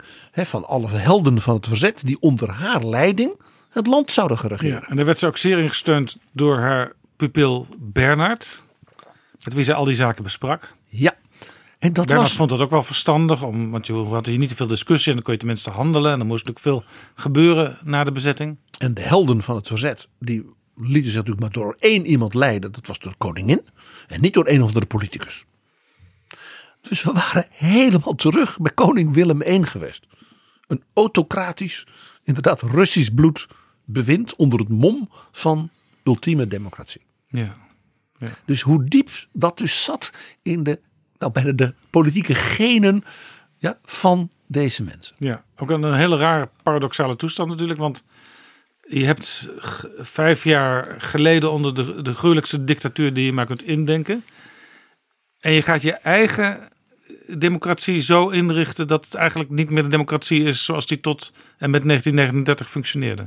En die ook werd verweten dat door de verdeeldheid en de partijen het land dus uh, niet eensgezind geweest was. En men had dus ook niet genoeg geld voor het leger uh, gestemd. Hè. En dat was, het was dus de schuld van de politieke partijen en de zuilen van voor 1940. En dat zou allemaal nu vernieuwd worden. Dat heette dus de vernieuwingsbeweging. Maar die was dus op een bepaalde manier diep autoritair en in feite dus pre-Thorbecke. Ja, en het komische hierbij ook is dat ook allerlei sociaaldemocraten en vrijzinnig democraten en zo ook een beetje in die richting dachten van er moet één grote beweging komen die de oude partijgrenzen overstijgt. Ja, zo werd de Sociaal-Democratische Arbeiderspartij opgeheven en vervangen door een veel algemenere partij, de Partij van de Arbeid. Ach ja. Ja, en ze, ze hoopten toen ook dat dat zo'n aanhang meteen zou krijgen dat ze misschien wel de meerderheid zouden, zouden verwerven. Zeker. En Wilhelmina was daar op zich geen tegenstander van, hè, als dat zou gebeuren. Integendeel. De uitslag van de verkiezingen van 1946, die een volledige terugkeer van de vooroorlogsverhoudingen en de vooroorlogszuilen inhield, was een belangrijke reden voor Wilhelmina om eigenlijk gewoon ermee te stoppen. Ja, om, om sneller eigenlijk de macht aan Juliana over te geven. Ja, ze heeft toen ook een tijd heel lang gezegd van ik ben zo moe en ik kan niet meer. En dat was ze was zo teleurgesteld in wat het naoorlogse Nederland. Dat waren niet alleen maar helden geweest. Het, het eind van het koningschap van Juliana is. Sorry. Het eind van het koningschap van Wilhelmina heeft eigenlijk een hele hoge tragiek. Dat je na je glorietijd, dat je denkt, ik sta voor het vaderland. Dat ook iedereen zei, ook een Churchill, een Roosevelt, zei is een onmogelijk mens. Maar ze staat daar als een rots voor de vrijheid. En men bewonderde dat, dat, dat karakter in haar. Ja. Haar onverzettelijkheid. De- de- we hebben het er een keer over gehad. Hoe ze haar minister-president De Geer, die wankelmoedig was, eruit getrapt heeft. Geweldig. Ja. Ja. ja, en zij wilde dus eh, zeg maar vanuit haar gedachtegang het goede voor het vaderland en ook vernieuwing. Maar er kwam geen vernieuwing. Alles werd weer zoals het was. Sterker nog, ik hoor ook wel eens van mensen die die tijd hebben bestudeerd. Zeg maar, die eerst 10, 20 jaar na de bezetting. Het was eigenlijk qua verzuiling nog veel erger dan voor de Tweede Wereldoorlog. Dus ook in die zin niet zo gek dat halverwege de jaren 60 ineens toch een meer revolutionaire wind ging waaien. En er wel allerlei gedachten kwamen over partijpolitieke vernieuwing. Over de geschiedenis van verzuiling gaan we het wel eens een keer hebben. Terug naar dus die eigenaardige historie van de ministeriële verantwoordelijkheid. Dat je dus in die oorlogsjaren en haar, de dromen van Wilhelmina in feite een reactionair, ik bedoel dat niet partijpolitiek reactionair, maar reactionaire greep kreeg naar eigenlijk koning Willem I. Ja. En voor Thorbecke. Terugslag. Ja, voor Thorbecke. Dat werd niks. Ten eerste, de kiezers hadden er dus duidelijk geen zin in. Maar er was nog iets. In die naoorlogse jaren. Denk aan het gesprek dat we met Jan Middendorp over Witteveen hadden. Denk aan het gesprek dat we hadden over de geschiedenis van de SER. Ontstond dus iets heel nieuws. Namelijk een professionalisering van het overheidsapparaat. Met wat wij de verzorgingsstaat gingen noemen. De grote verdiensten van de verzuiling. Sterk geïnspireerd door de New Deal van president Roosevelt. Zoals je bij Witteveen zag en, en dergelijke. En dat gaf het Torrebecke-model ineens een nieuwe impuls. 100 jaar nadat Torrebecke dat- die grondwet had geschreven. Want nu werd het nog veel meer nodig dat de toppen van die ministeries en die grote organisaties van de overheid bestonden uit experts.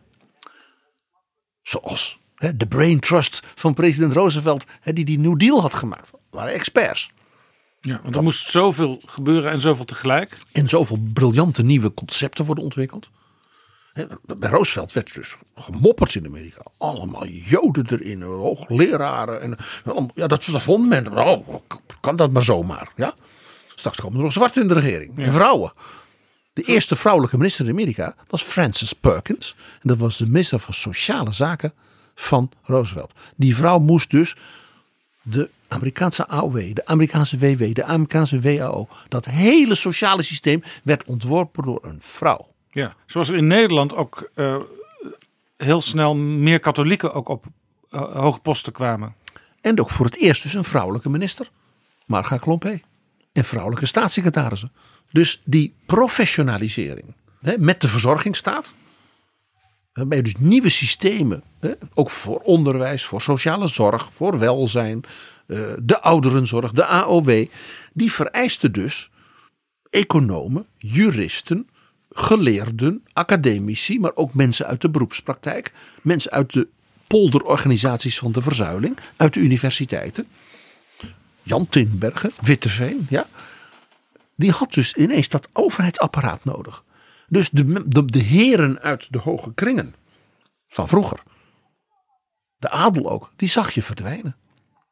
Wat je ook op de ministeries in Den Haag zag. Ik heb dat zelf als jongen nog uh, meegemaakt. In de laatste jaren dat ik op onderwijs werkte.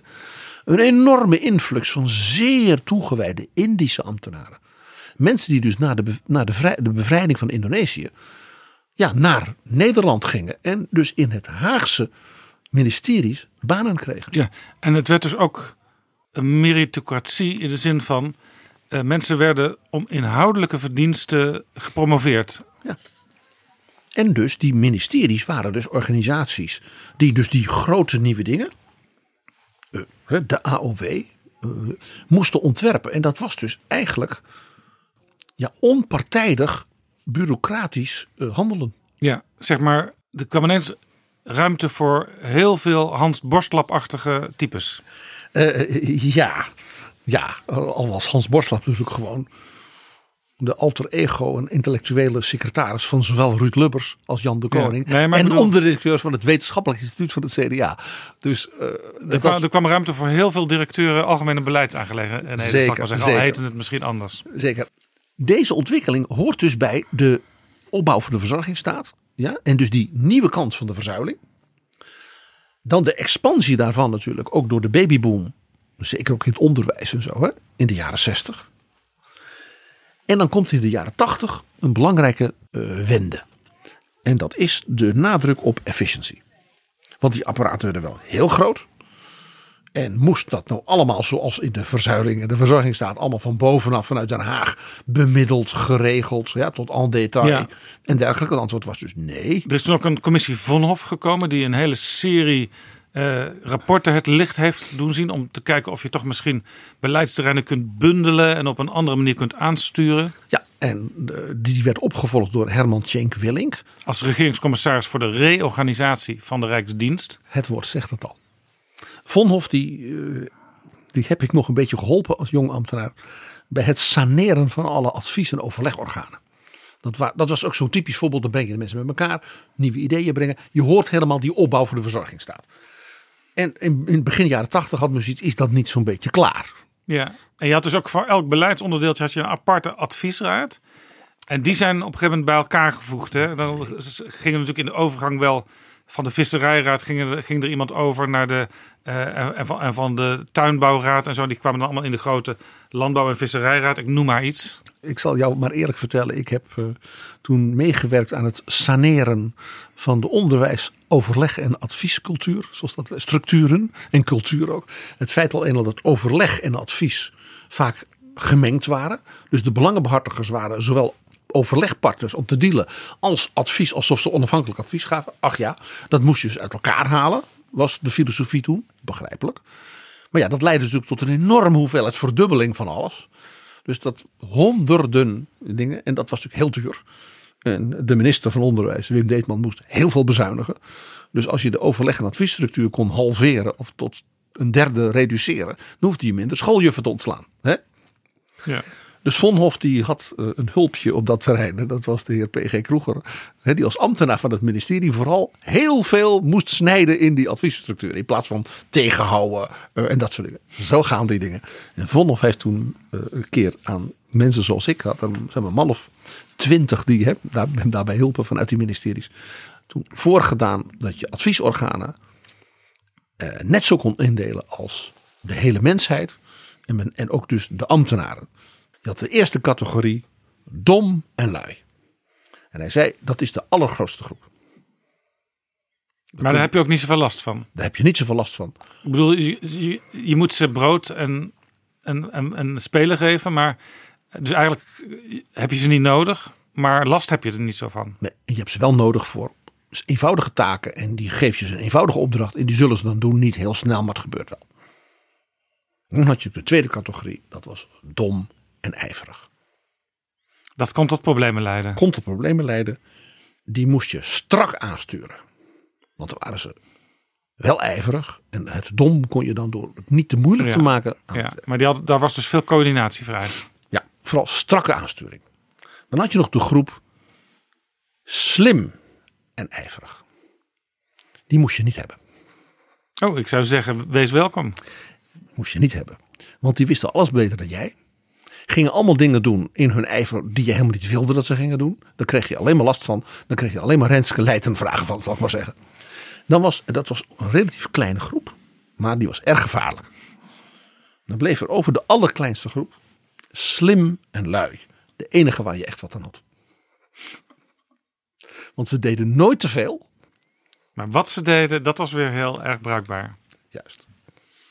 Jaap, ik vertel het u waarom. Omdat ik, dit vergeet je nooit meer als je begin twintiger zo'n larger than life, ook letterlijk, man als Vonhof zo de mensheid hoort indelen. Inclusief jou, jijzelf en je collega's.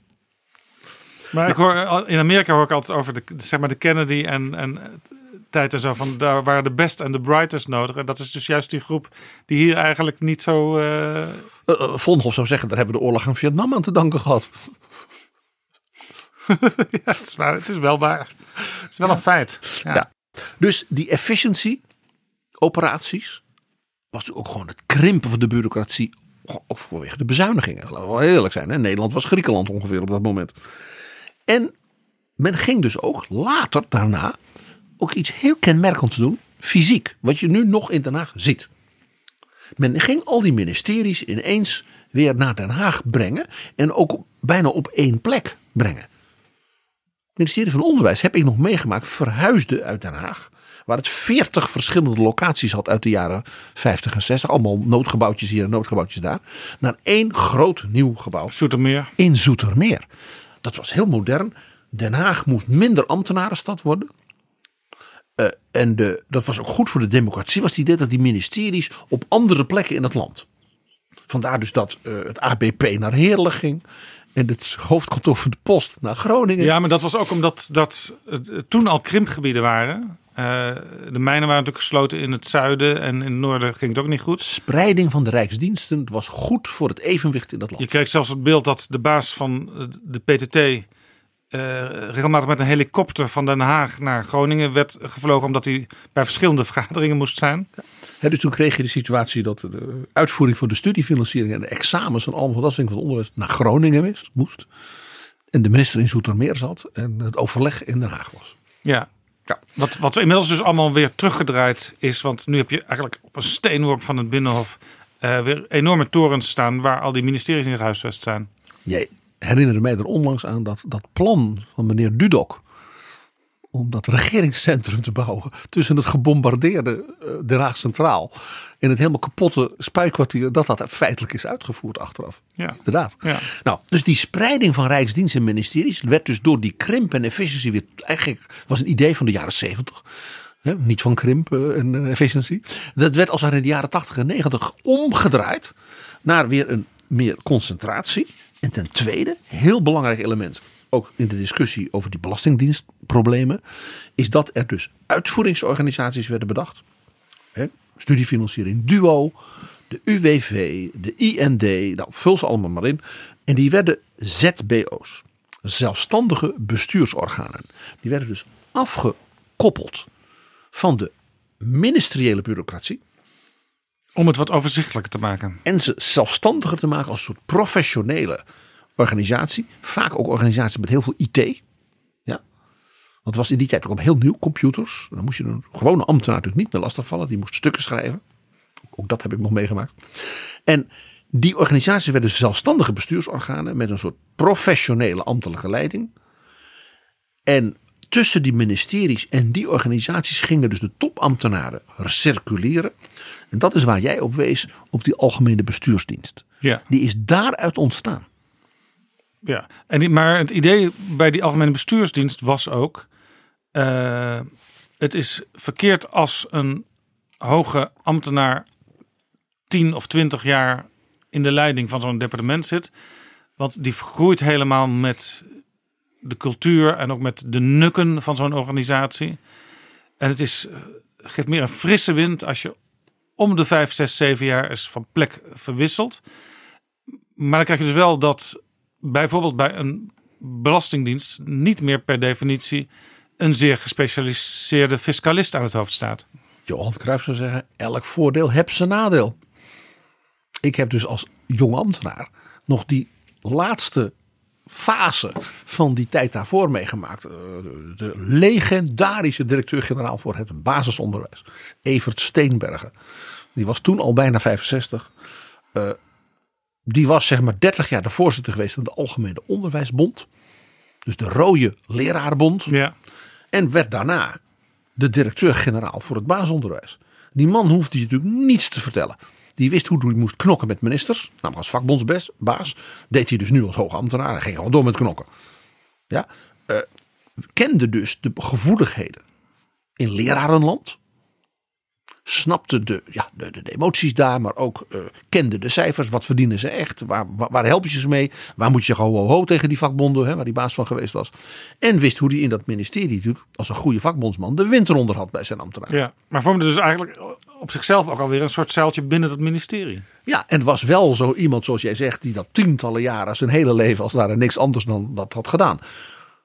Dat waren dus ook mensen, dat gold zeker voor Evert Steenbergen, met een ongelofelijke ja, gedrevenheid, Maar zo iemand, toewijding. zou, zo iemand zou doodgaan als hij op een ander ministerie zou worden her- herplaatst. Nou, dat andere ministerie zou ook die flessen jenever per dag helemaal niet kunnen betalen.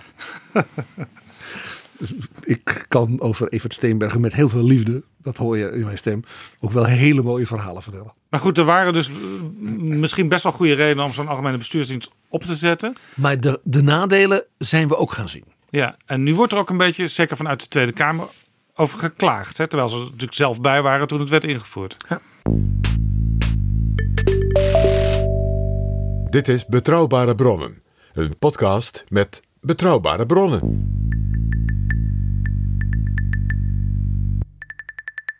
de rol van ministers ten opzichte van die apparaten. Door, ook door de ontwikkeling van bijvoorbeeld de technologie. En de complexiteit van eh, ambtelijke eh, eh, situaties moest veranderen. Werd zeg maar, na 2000 wel steeds duidelijker eh, zichtbaar. En daar is een heel leuk voorbeeld voor, van. Bij de formatie van het kabinet Rutte 1 Waarvan iedereen zegt, oh ja, met het CDA gedoogd door de PVV. Nee, nee, nee. Dat ging, werd voorafgegaan door Paars Plus. Heel goed, ja. En toen zag je ook mooie foto's op bankjes eh, rondom het Binnenhof van eh, Mark Rutte, die toen de grootste partij was geworden, tot veler verbazing. Job Cohen, die daar net onder bleef. Twee zeteltjes Het verschil. heeft maar even geschild of Job Cohen zou de eerste kandidaat voor het premierschap zijn geweest. En de nog niet zo lang in Den Haag aanwezige Alexander Pechtold van D66. En als vierde in het gezelschap Femke Halsema, de huidige burgemeester van Amsterdam. Maar toen de partijleider, de fractieleider van GroenLinks in de Tweede Kamer. En die zouden met z'n vieren een kabinet gaan vormen. Daar waren ze over aan het onderhandelen. En dat heette Paars Plus. En dat, ja, iedereen is bijna vergeten dat die fase er ook nog is geweest. Want daarna kwam natuurlijk inderdaad die gedoogconstructie met Geert Wilders van VVD en CDA. En dat zit natuurlijk nog steeds op ieders netvlies. Ja, maar mensen zoals jij en ik weten dat Paars Plus nog heel goed. En een van de ideeën die toen op tafel kwam, was we gaan allemaal hele nieuwe dingen doen. Eh, Het volk wil dat ook en zo. Eh, ik denk altijd zou het volk dat weten dat ze dat wil. Maar dit terzijde. We gaan het kabinet wat reorganiseren. Door een soort kernkabinet van ja, superministers niet, maar hele zware themaministers. Die met de minister-president als het ware in een soort één gebouw zouden zitten. En de overige ministers zouden een soort uitvoeringschefs zijn. En je hoort dus dat verhaal van die ZBO's die als het ware afgekoppeld werden. En die beleidsministeries die weer meer bij elkaar, ook met gebouwen meer bij elkaar werden gestopt. Dat werd als het ware fysiek ook nu in dat, hoe het kabinet eruit zou zien, zichtbaar. Ja, en het interessante is, dat idee dat kwam van Jacques Wallager, die toen ook informateur was van Paars Plus. En het werd omarmd door Mark Rutte. Mark Rutte vond dat een heel goed idee. En dat is eigenlijk best wel een gek dingetje in de historie.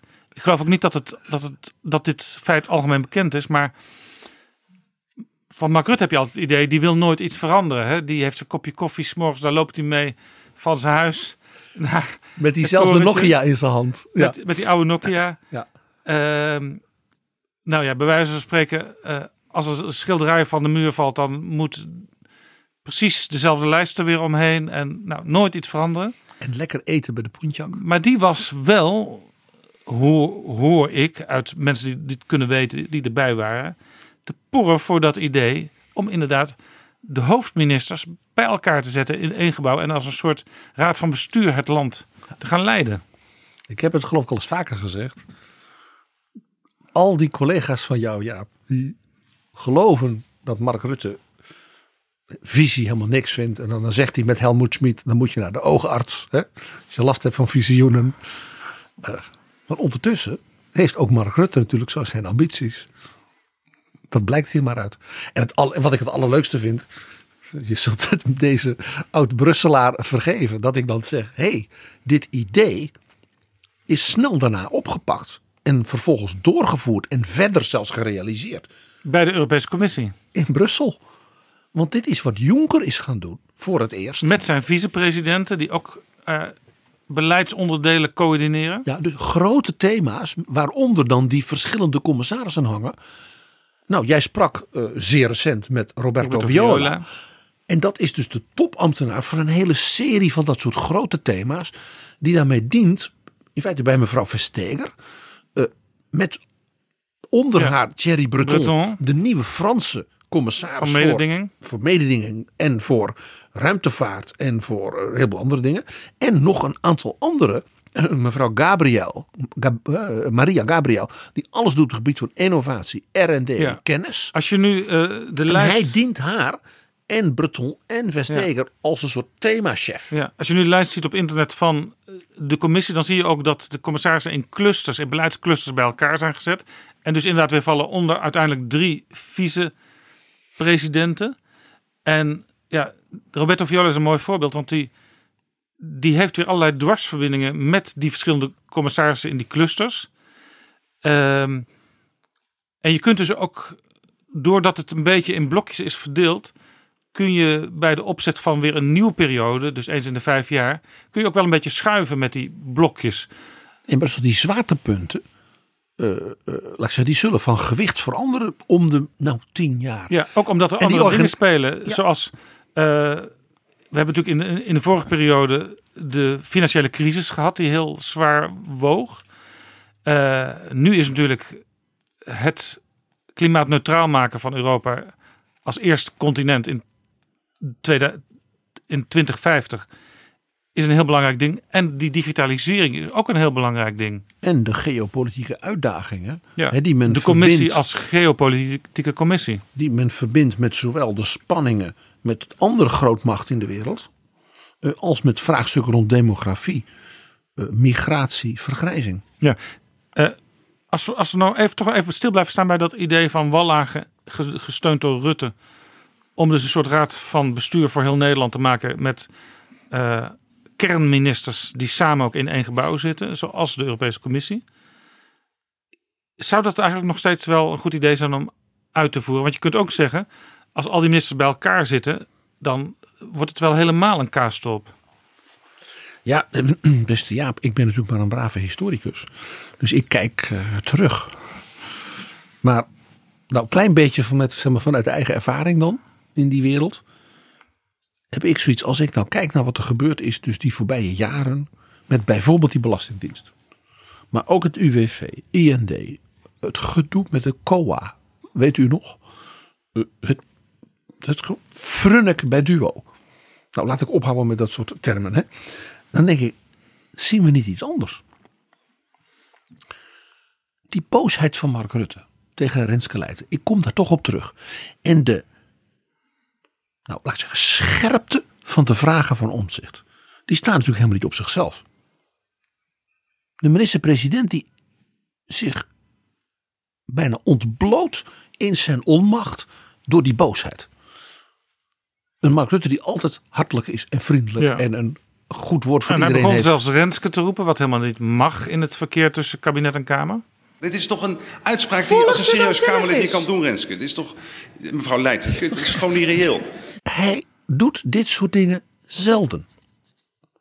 En het was oprechte emotie. Hij, was ook echt, hij voelde zich echt aangevallen hè, met zijn mensen. Hè, de- de- de- je zag ook dat Hoekstra. Terwijl hij meestal een panzer heeft en zeker eh, eh, van de SP, ja, daar trekt hij zich niet zoveel van aan. Maar hier werd hij blijkbaar toch ergens in de kern geraakt. En je zag dat Hoekstra zich veel koeler op, opstelde. Ook naar ons, zeg maar ook naar. Terwijl je zou denken, maar dat is de man die het noodplan en die ellende scenario's moet zien door te voeren, zodat er nog wat Ja. gered kan worden wat ook redden is. heel veel kritiek op krijgt van moet dat nou wel zo? Precies, maar hij doet in elk geval wat. Nou, en, en- je, dus, dus bij Rutte, ik, ik blijf, het was een soort onmacht. En dan denk ik, ja, maar kijk ook waar die organisaties voor staan. Die ik net allemaal even noemde, in, inzonderheid de Belastingdienst. De complexiteit van die apparaten. De systemen waar ze op gebouwd zijn. Allemaal bijna on, zonder uitzondering IT gedreven. En jij en ik weten, IT en de overheid, het heeft al een keer een eh, enquête gehad, hè, onder leiding van Ton Elias. Ja.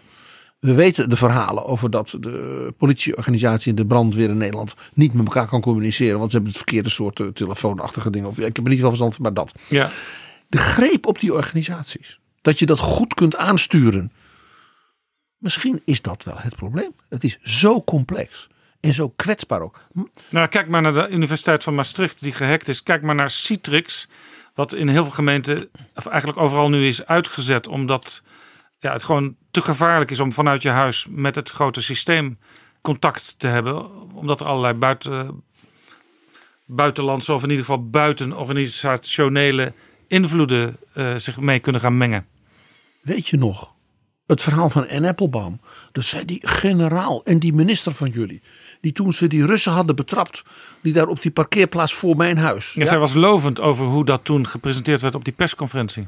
Want die waren bezig, die OPCW. eh, eh, die dus die Assad moesten... Met een laptopje te hacken vanuit een auto naast, naast het gebouw. Jaap, dit is wat ik dus bedoel. Dus een kwetsbaarheid, ongelooflijk complex. Eh, eh, voor elektronische invallen. Om, om dat soort ouderwetse taal te gebruiken. Dus, dus, dus ja, niet bestand. Maar ja, een, een ouderwets ministerie zou hier ook niks tegen, tegen kunnen doen. Nee, maar minister van Engelshoven. Daar mag je op allerlei punten eh, ongetwijfeld inhoudelijke kritiek op hebben. Maar kan je als Kamerlid, en misschien zelfs als, als kritische media, nou tegen haar zeggen: Ingrid, die hek van de Universiteit van Maastricht, dat had jij moeten voorkomen. Ik weet het niet hoor. Eh, in zekere zin, dat zag je met mevrouw Bijleveld, met dat bombardement in Irak. De minister kan niet achter haar bureau zeggen: Nou, die jongens moeten dan daar vliegen. En dat zijn geheime gegevens die ik ook niet weet van de Amerikanen. Dat wordt dan vanuit de ruimte, wordt die bom dan precies gestuurd op dat plekje. En dan ligt daar dus meer, meer brandbaar materiaal van ISIS dan men had bedacht. On the ground met spionnen. Ja, de informatie Ja. daarover die kun je daar weer Ja, niet want het is- delen. En dan, en dan komt dus de vraag of de minister daarna, in dit geval mevrouw Bijleveld, Ja. of je die op die manier, op een klassieke manier, kunt zeggen, is uw schuld. Hoe ernstig de gevolgen ook zijn. Maar dit is ook een paradox, hè? want de Kamer die, die neemt dus van Engelshoven dingen kwalijk, die neemt Bijleveld dingen kwalijk. En allemaal begrijpelijk. Maar tegelijkertijd zegt de Kamer en zeggen ook lijsttrekkers bij verkiezingscampagnes: een politieman, een verpleegster moet weer de ruimte krijgen om zelf beslissingen te nemen op de werkvloer. Zelfs binnen het kader van wat we met z'n allen hebben afgesproken. Meer professionele autonomie. Ja, en dus niet ook elke twee minuten op een formulier te hoeven noteren wat er. Zoals in de wordt. zorg. Dus bij wijze van spreken, een, een piloot van een F-16, die heeft een soort van, met zijn directe collega's, beleidsruimte binnen de gegeven opdracht. En met allemaal signalen uit het heelal en via allemaal ongelooflijke elektronica die in de JSF nog veel meer zit. En, en dan zeg ik dus, mag je dan een minister? Ja, staatsrechtelijk volstrekt wel. Hè? Ik ga daar niet van zeggen dat het van schafte grond met hem af. Maar mevrouw van Engelshoven nu, eh, eh, zeg maar, in gebreken stellen vanwege de Universiteit Maastricht. Omgekeerd zeg ik het ook. Dat de minister dan de inspectie Maastricht als het ware gaat laten uitkomen. Om te zeggen of die wel hun best gedaan hebben. Ook daar zeg ik, ik weet niet of ik dat nou meteen verstandig vind. Misschien zou je ook eens als ministers met elkaar kunnen zeggen. Onze apparaten, onze universiteiten, ziekenhuizen, gevangenissen, eh, ja. OPCW zelfs, waar je als Nederland, je hebt dat land, dat- instituut hier in Nederland, dan ben je ook verantwoordelijk voor de veiligheid daarvan. Die moeten wij misschien wel op een veel modernere manier en ook naar onszelf kritisch dus eh, eh, leren beveiligen. Dat die mensen dus hun werk kunnen doen. En ze niet bijvoorbeeld ook in de privésfeer door hacks ineens door eh, terroristen of door eh slechte, slechterikken van buiten Nederland. Deze voorbeelden geven al aan dat het eigenlijk een heel hybride terrein is. Oké, er is de op zichzelf duidelijke reg- regel. De minister is verantwoordelijk voor alles wat er in naam van de minister gedaan wordt. En verantwoordt zich daarover aan degene die hem be- controleert, de Tweede Kamer. Ja, granaten die plotseling afgaan. Ja, waarom zijn die ingekocht en waarom zijn die over de datum toch nog steeds in gebruik? Daar gaat de minister uiteindelijk over. Pieter Omtzigt zei het toen hij dus bevraagd werd over u heeft die Rutte wel eh, heel fors aangepakt. Hè, gevaar voor de rechtsstaat. Toen zei hij, ze van, had u dan niet zelf staatssecretaris moeten worden? Hè, want dat gerucht ging. En toen zei hij, ik ben volksvertegenwoordiger, ik ben Kamerlid. En mijn opdracht is het de regering te controleren. En dat doe ik ook ongeacht wie die minister is. En als ik dus de minister-president vind dat hij iets doet wat ik gevaarlijk vind, dan zeg ik dat. Ja, het is zelfs ook zijn motto, zijn logo zou je bijna kunnen zeggen, op Twitter.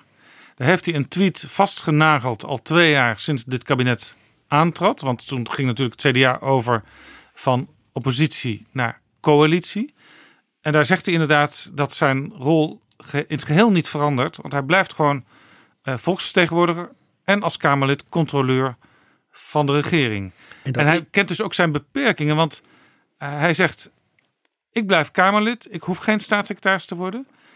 En daar zou, je, zou hij misschien ook snel ongelukkig worden in zo'n hele andere ambtelijke context. En hij is gewoon veel meer op zijn plaats, denk ik, als een waarnemer van hoe hij werkt, op de plek waar hij nu zit.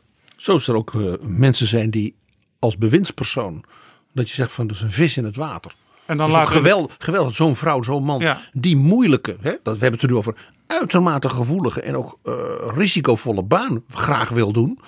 Terwijl zo iemand bij wijze in het bedrijfsleven of eh, in het openbaar bestuur. Of in de Kamer.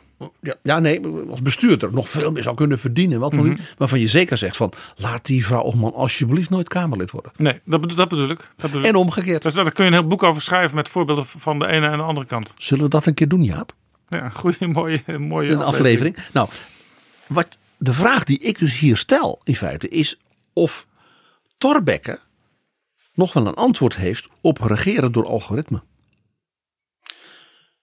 Zelfs de in mijn ogen briljante filosofie die Roel in het veld ontwikkelde, namelijk de minister heeft bestelverantwoordelijkheid. Daar kwam hij mee in 1985 met zijn Wat nota betekent dat? nota over hoger onderwijs en autonomie en kwaliteit. Dat hij zei, de minister zegt tegen het hoger onderwijs, je kunt dat dus zo vertalen naar de UWV. En dan, ik ben verantwoordelijk voor het bestel waarin u functioneert. Het kader. Ja, dus we hebben in Nederland universiteiten, die doen allemaal geweldig hun best. En die hopen allemaal een hoop Nobelprijzen te krijgen. En de conservatoria allemaal Maria Callas opleiden. Hè? De minister is niet verantwoordelijk voor hoe mooi die student zingt. Of wat die professor met zijn, met zijn promovendi uitvindt. Die is er wel verantwoordelijk voor dat het systeem waarin die professor die uitvindingen kan doen, optimaal functioneert. Dat er goede gebouwen zijn, dat er goede, goed materiaal is. Lange termijn beleid, financiën, eh, eh, kansen voor jonge mensen. Dat ze ook als ze eh, tussenstapjes kunnen doen, kunnen stapelen om toch hun talent kunnen ontwikkelen. Goede studiefinanciering, allemaal dat soort dingen. Bestelverantwoordelijkheid. Op zichzelf heb ik dat altijd een briljante aanvulling gevonden voor de moderne tijd. Op dus de, de, de, de, de denklijn van Torbekke. Ik begin mij dus nu af te vragen of zelfs die bestelverantwoordelijkheid als formulering nog adequaat zou zijn bij dus die nog grotere complexiteit, ook door de technologie. Ja, jij noemde al algoritme. Je, je kunt dus tegenwoordig eigenlijk op basis van, van ervaring, en die kunnen worden in cijfers omgezet, kun je alles combineren. En kun je bij wijze van spreken ook computers eh, bepaalde besluiten laten nemen. Dat gebeurt. Dat gebeurt. Bijvoorbeeld in de defensie. Ja. Het is niet meer zo dat een jongen in die F-16 dan als het ware alsof je met een soort pistooltje zit te richten en dan pang doet. En zelfs, zelfs in het verhaal van het dysfunctioneren van de Belastingdienst bij de toeslagen eh, is gereageerd op wat computers zagen toen er weer bijvoorbeeld iets veranderde in de verdiensten van iemand die ook een toeslag kreeg. Terwijl dat misschien gewoon kwam omdat zo iemand eh, met zijn winkel een keer een leuke opdracht had gehad. Ja? Ja. Nee, maar ook nog een voorbeeld. Eh, op basis van algoritmen kan je in bijvoorbeeld risico-omgevingen, waar veel criminaliteit is, als het ware bewijzen kan voorspellen, dat gaat mis, daar gaat iets gebeuren, die persoon of dat groepje mensen. En je pakt ze op. Ja. En die blijken gewoon van het leger des heils te zijn. En die komen die mensen in die risicobuurt eh, eh, bekeren tot het geloof. Maar ze zijn opgepakt. ja. Tegelijkertijd zijn er ook heel, natuurlijk hele positieve. Moet, nee, maar moet, Ja. moet, moet je dan tegen Ferdinand Grapperhaus zeggen: U moet opstappen, want dat algoritme heeft niet gewerkt. En het is een schande dat Major Boshart en haar vriendin is opgepakt. Ja, je, je begrijpt het. Dat valt dan eigenlijk ook buiten dus die definitie van de bestelverantwoordelijkheid, zoals in het veld die gaf. En zeker buiten ja, wat Torbekke eigenlijk zei. Dit is Betrouwbare Bronnen.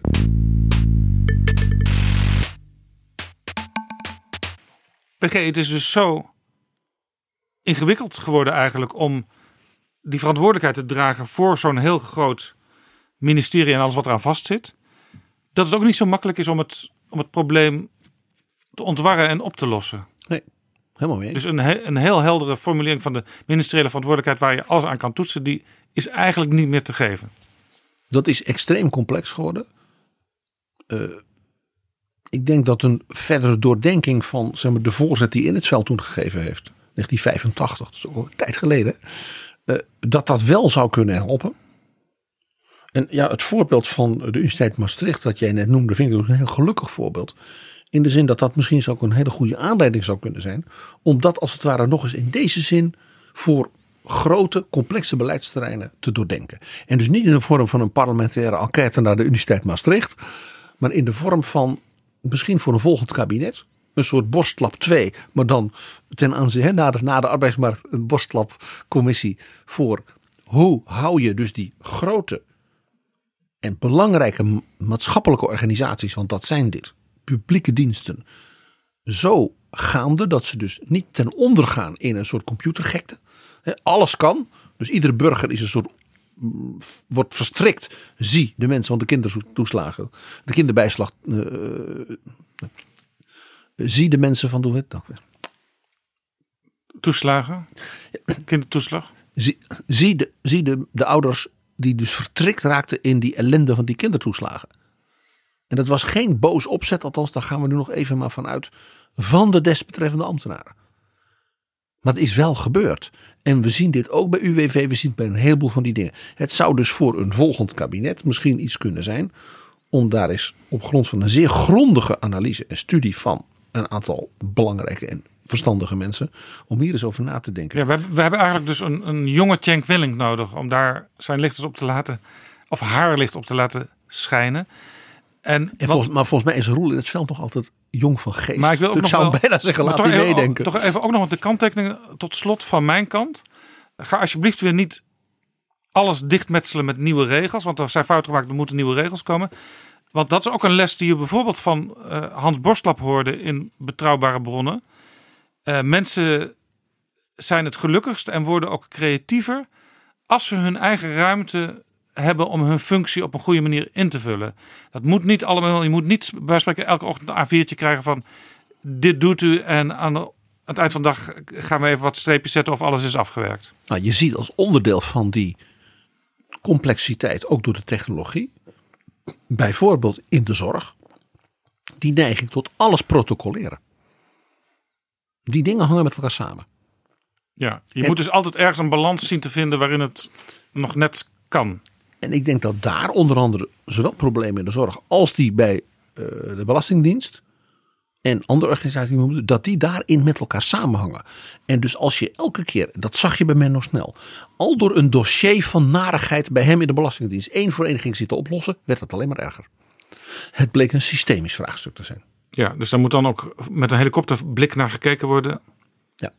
in dat opzicht was er iets heel interessants. Ja, wat mij betreft ter afronding. En dat was na dat debat van Rutte en Hoekstra met onder andere Leijten en Omtzigt. Rutte ging naar Davos. Ja, hij ging naar het jaarlijkse World Economic de jaarlijkse Forum. toogdagen in de sneeuw van Davos. Die zo succesvol zijn en waar zoveel eh, topmensen, CEO's, eh, rijke weldoeners aan, aan deelnemen. En ook af en toe wat alternatieve types bij worden eh, uitgenodigd. Zoals Greta Thunberg eh, dit jaar. Eh, dat ook de hotels inmiddels zo duur zijn geworden. Dat de Nederlandse leden van de regering die er zijn en hun topambtenaren een heel eind verderop ondergebracht werden. En elke dag twee keer 40 minuten met de bus gezellig heen en weer reden. Ik moest heel even denken aan dat skiclubje van Mark Rutte. Dat elk jaar naar datzelfde niet zo heel dure hotel uit hun studententijd gaat in, in Zwitserland. En ik had zo'n, ik zag er eens voor me, dat is dat eh gasthouse eh Zermatt. Waar ze dan met een heel goedkoop lokaal busje op weg gaan naar voor een gesprek met, eh met Moetie. Ik zie het gewoon voor me. Ja. Waarschijnlijk denken ze daar ook. Oh, daar komt het busje weer aan van die Hollanders. Het busje komt zo. Ja. Maar goed, wat wou jij zeggen? Daar heeft Rutte een, en dat was duidelijk, vanuit de mensen in Davos georganiseerd debat gevoerd. Over hè, dus de interessante, boeiende onderwerpen van deze tijd. En dan zoeken ze daar dan, ja, ik zeg maar zeggen, mensen bij waarvan je weet, die vormen een soort eh, eh, eh, eh, tenoren in die opera. Dat zijn de hoofdrolzangers. En zo hadden ze de Israëlische denker ja, Hariri. Die veel boeken schrijft over nou, deze tijd. En bekend staat als doemdenker. Als somber analyserend, waarschuwend analyserend. En toen dachten ze, daar moeten we een positivo tegenover zetten. En ja, wie kun je dan beter eh, nemen dan Mark Rutte? Dat weten ze zelfs in Davos. Dat weten ze zelfs in Davos. En dat was uitermate leerzaam. Laten we even luisteren. Even if, like the European Union, you have a law say, saying that if an algorithm makes a decision about me, like not hiring me for a job, I have the right to know why, which is very crucial. But to me, it seems completely ineffectual because the way algorithms make decisions about us is based on enormous amounts of data points.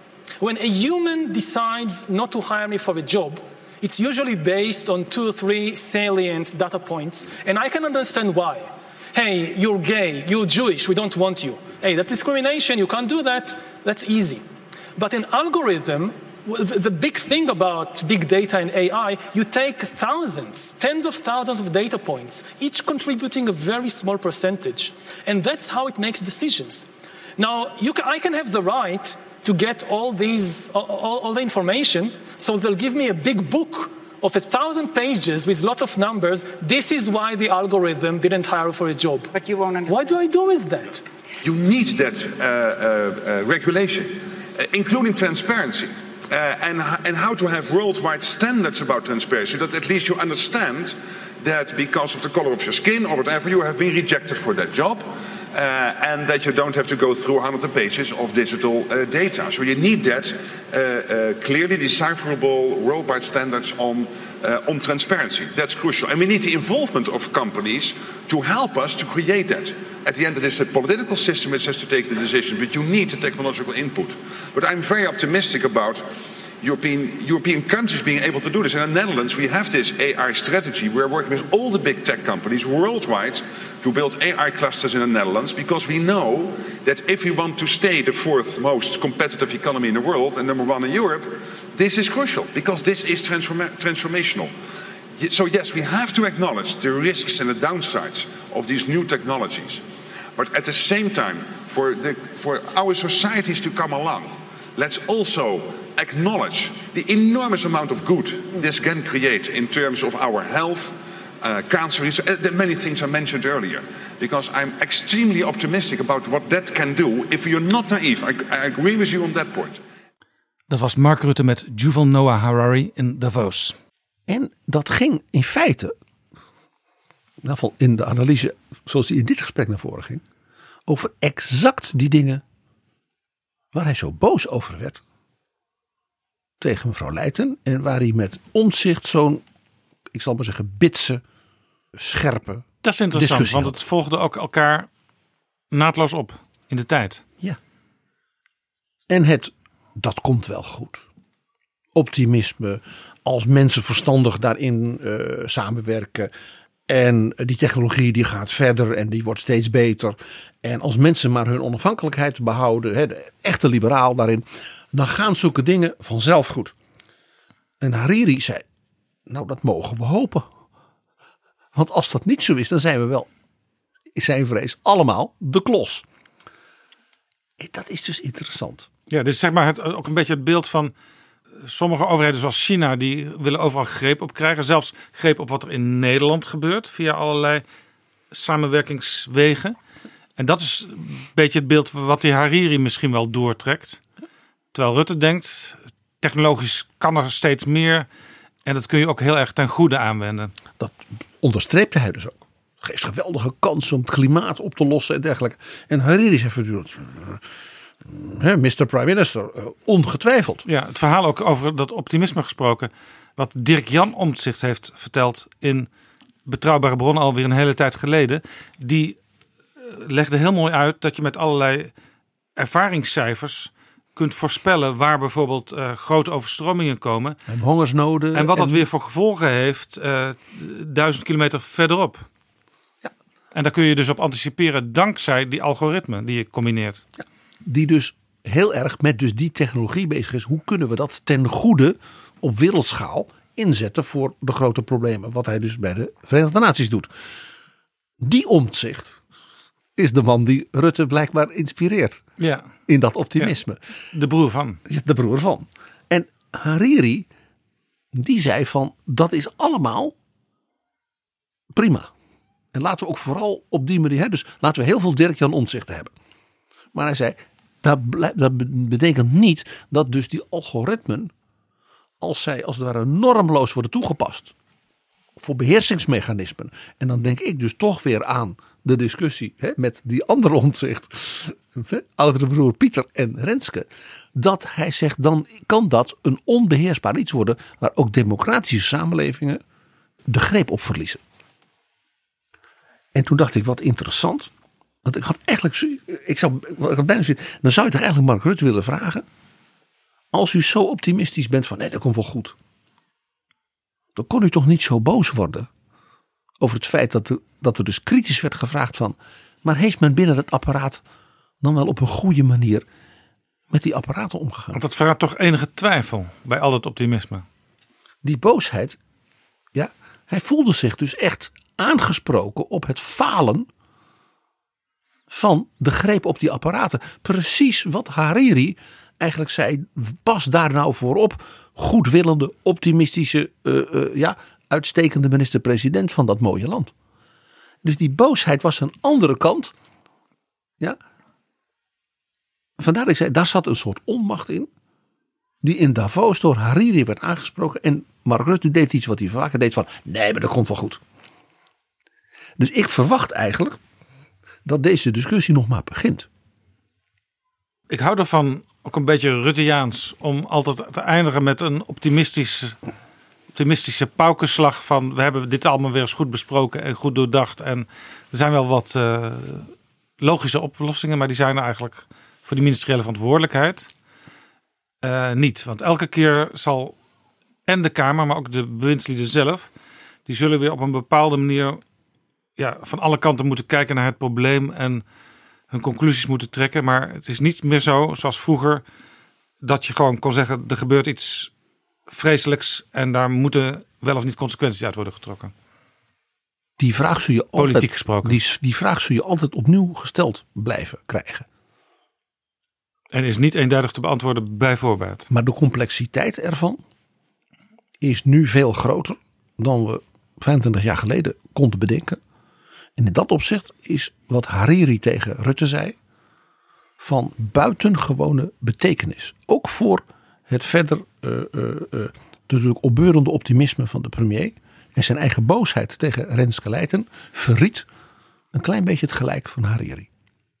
Maar jij zegt een opbeurende, uh, aanmoedigende conclusie. Die heb ik voor je. Oh. Hier is men in Europa verder dan in Nederland. In Europa wordt serieus gediscussieerd. Je zag al iets bij Roberto Viola ook. Over als je dus in een samenleving mensenrechten hebt, burgerrechten hebt, op vrijheid, op je kunnen uiten, wat je wil, wat je gelooft, wat je wil schrijven, wat je, hoe je wil leren. Ja, prachtig. Maar dat betekent ook dat er digitale burgerrechten moeten zijn. In die digitale wereld moet je als mens nog je waardigheid en je autonomie kunnen handhaven. En het was Angela Merkel die onlangs zei: elke burger in Europa moet zelf de eigenaar zijn en blijven van de data die zijn leven bepalen. En toen dacht ik: hé, hey, ik hoorde niet alleen de beta Angela Merkel, hè, nadenken over data, maar ik hoorde ook de Duitse grondwet. Artikel 1 van de Duitse grondwet. Die Würde des Menschen is onaantastbaar. De waardigheid van de mens is onaantastbaar. Bij ons is de koning onschendbaar in Duitsland. De waardigheid van de mens.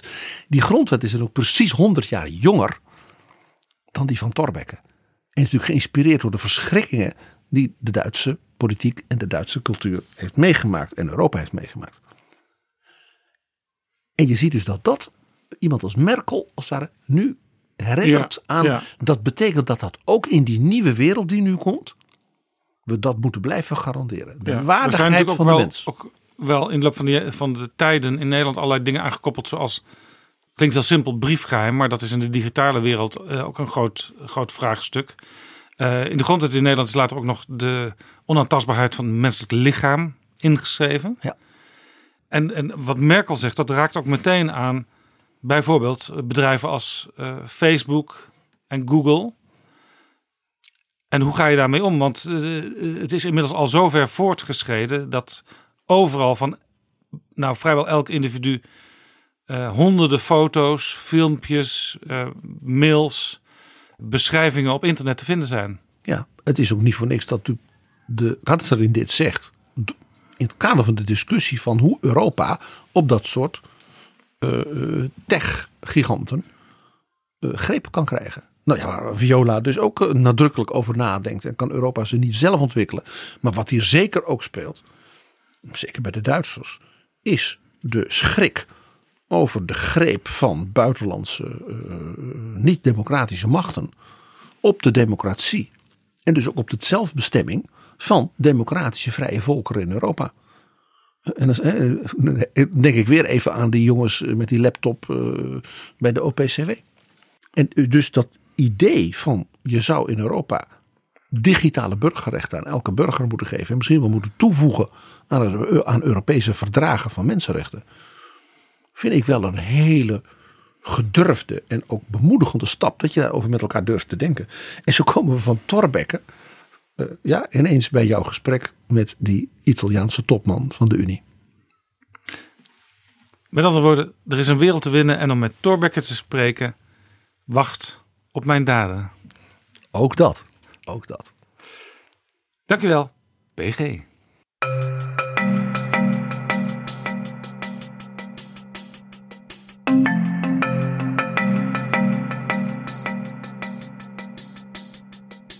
Zo, dit was Betrouwbare Bronnen aflevering 80. Deze aflevering is mede mogelijk gemaakt door We Nederland. Overweeg je Betrouwbare Bronnen te sponsoren of in deze podcast te adverteren? Stuur dan een mailtje aan flipapenstaartdagennacht.nl. Vond je deze aflevering interessant? Geef ons dan, als je wil, een waardering op je podcast-app. Heb je vragen? Mail dan aan Betrouwbare Bronnen, apenstaartdagennacht.nl. Tot de volgende keer. Betrouwbare Bronnen wordt gemaakt door Jaap Jansen in samenwerking met dag en nacht.nl.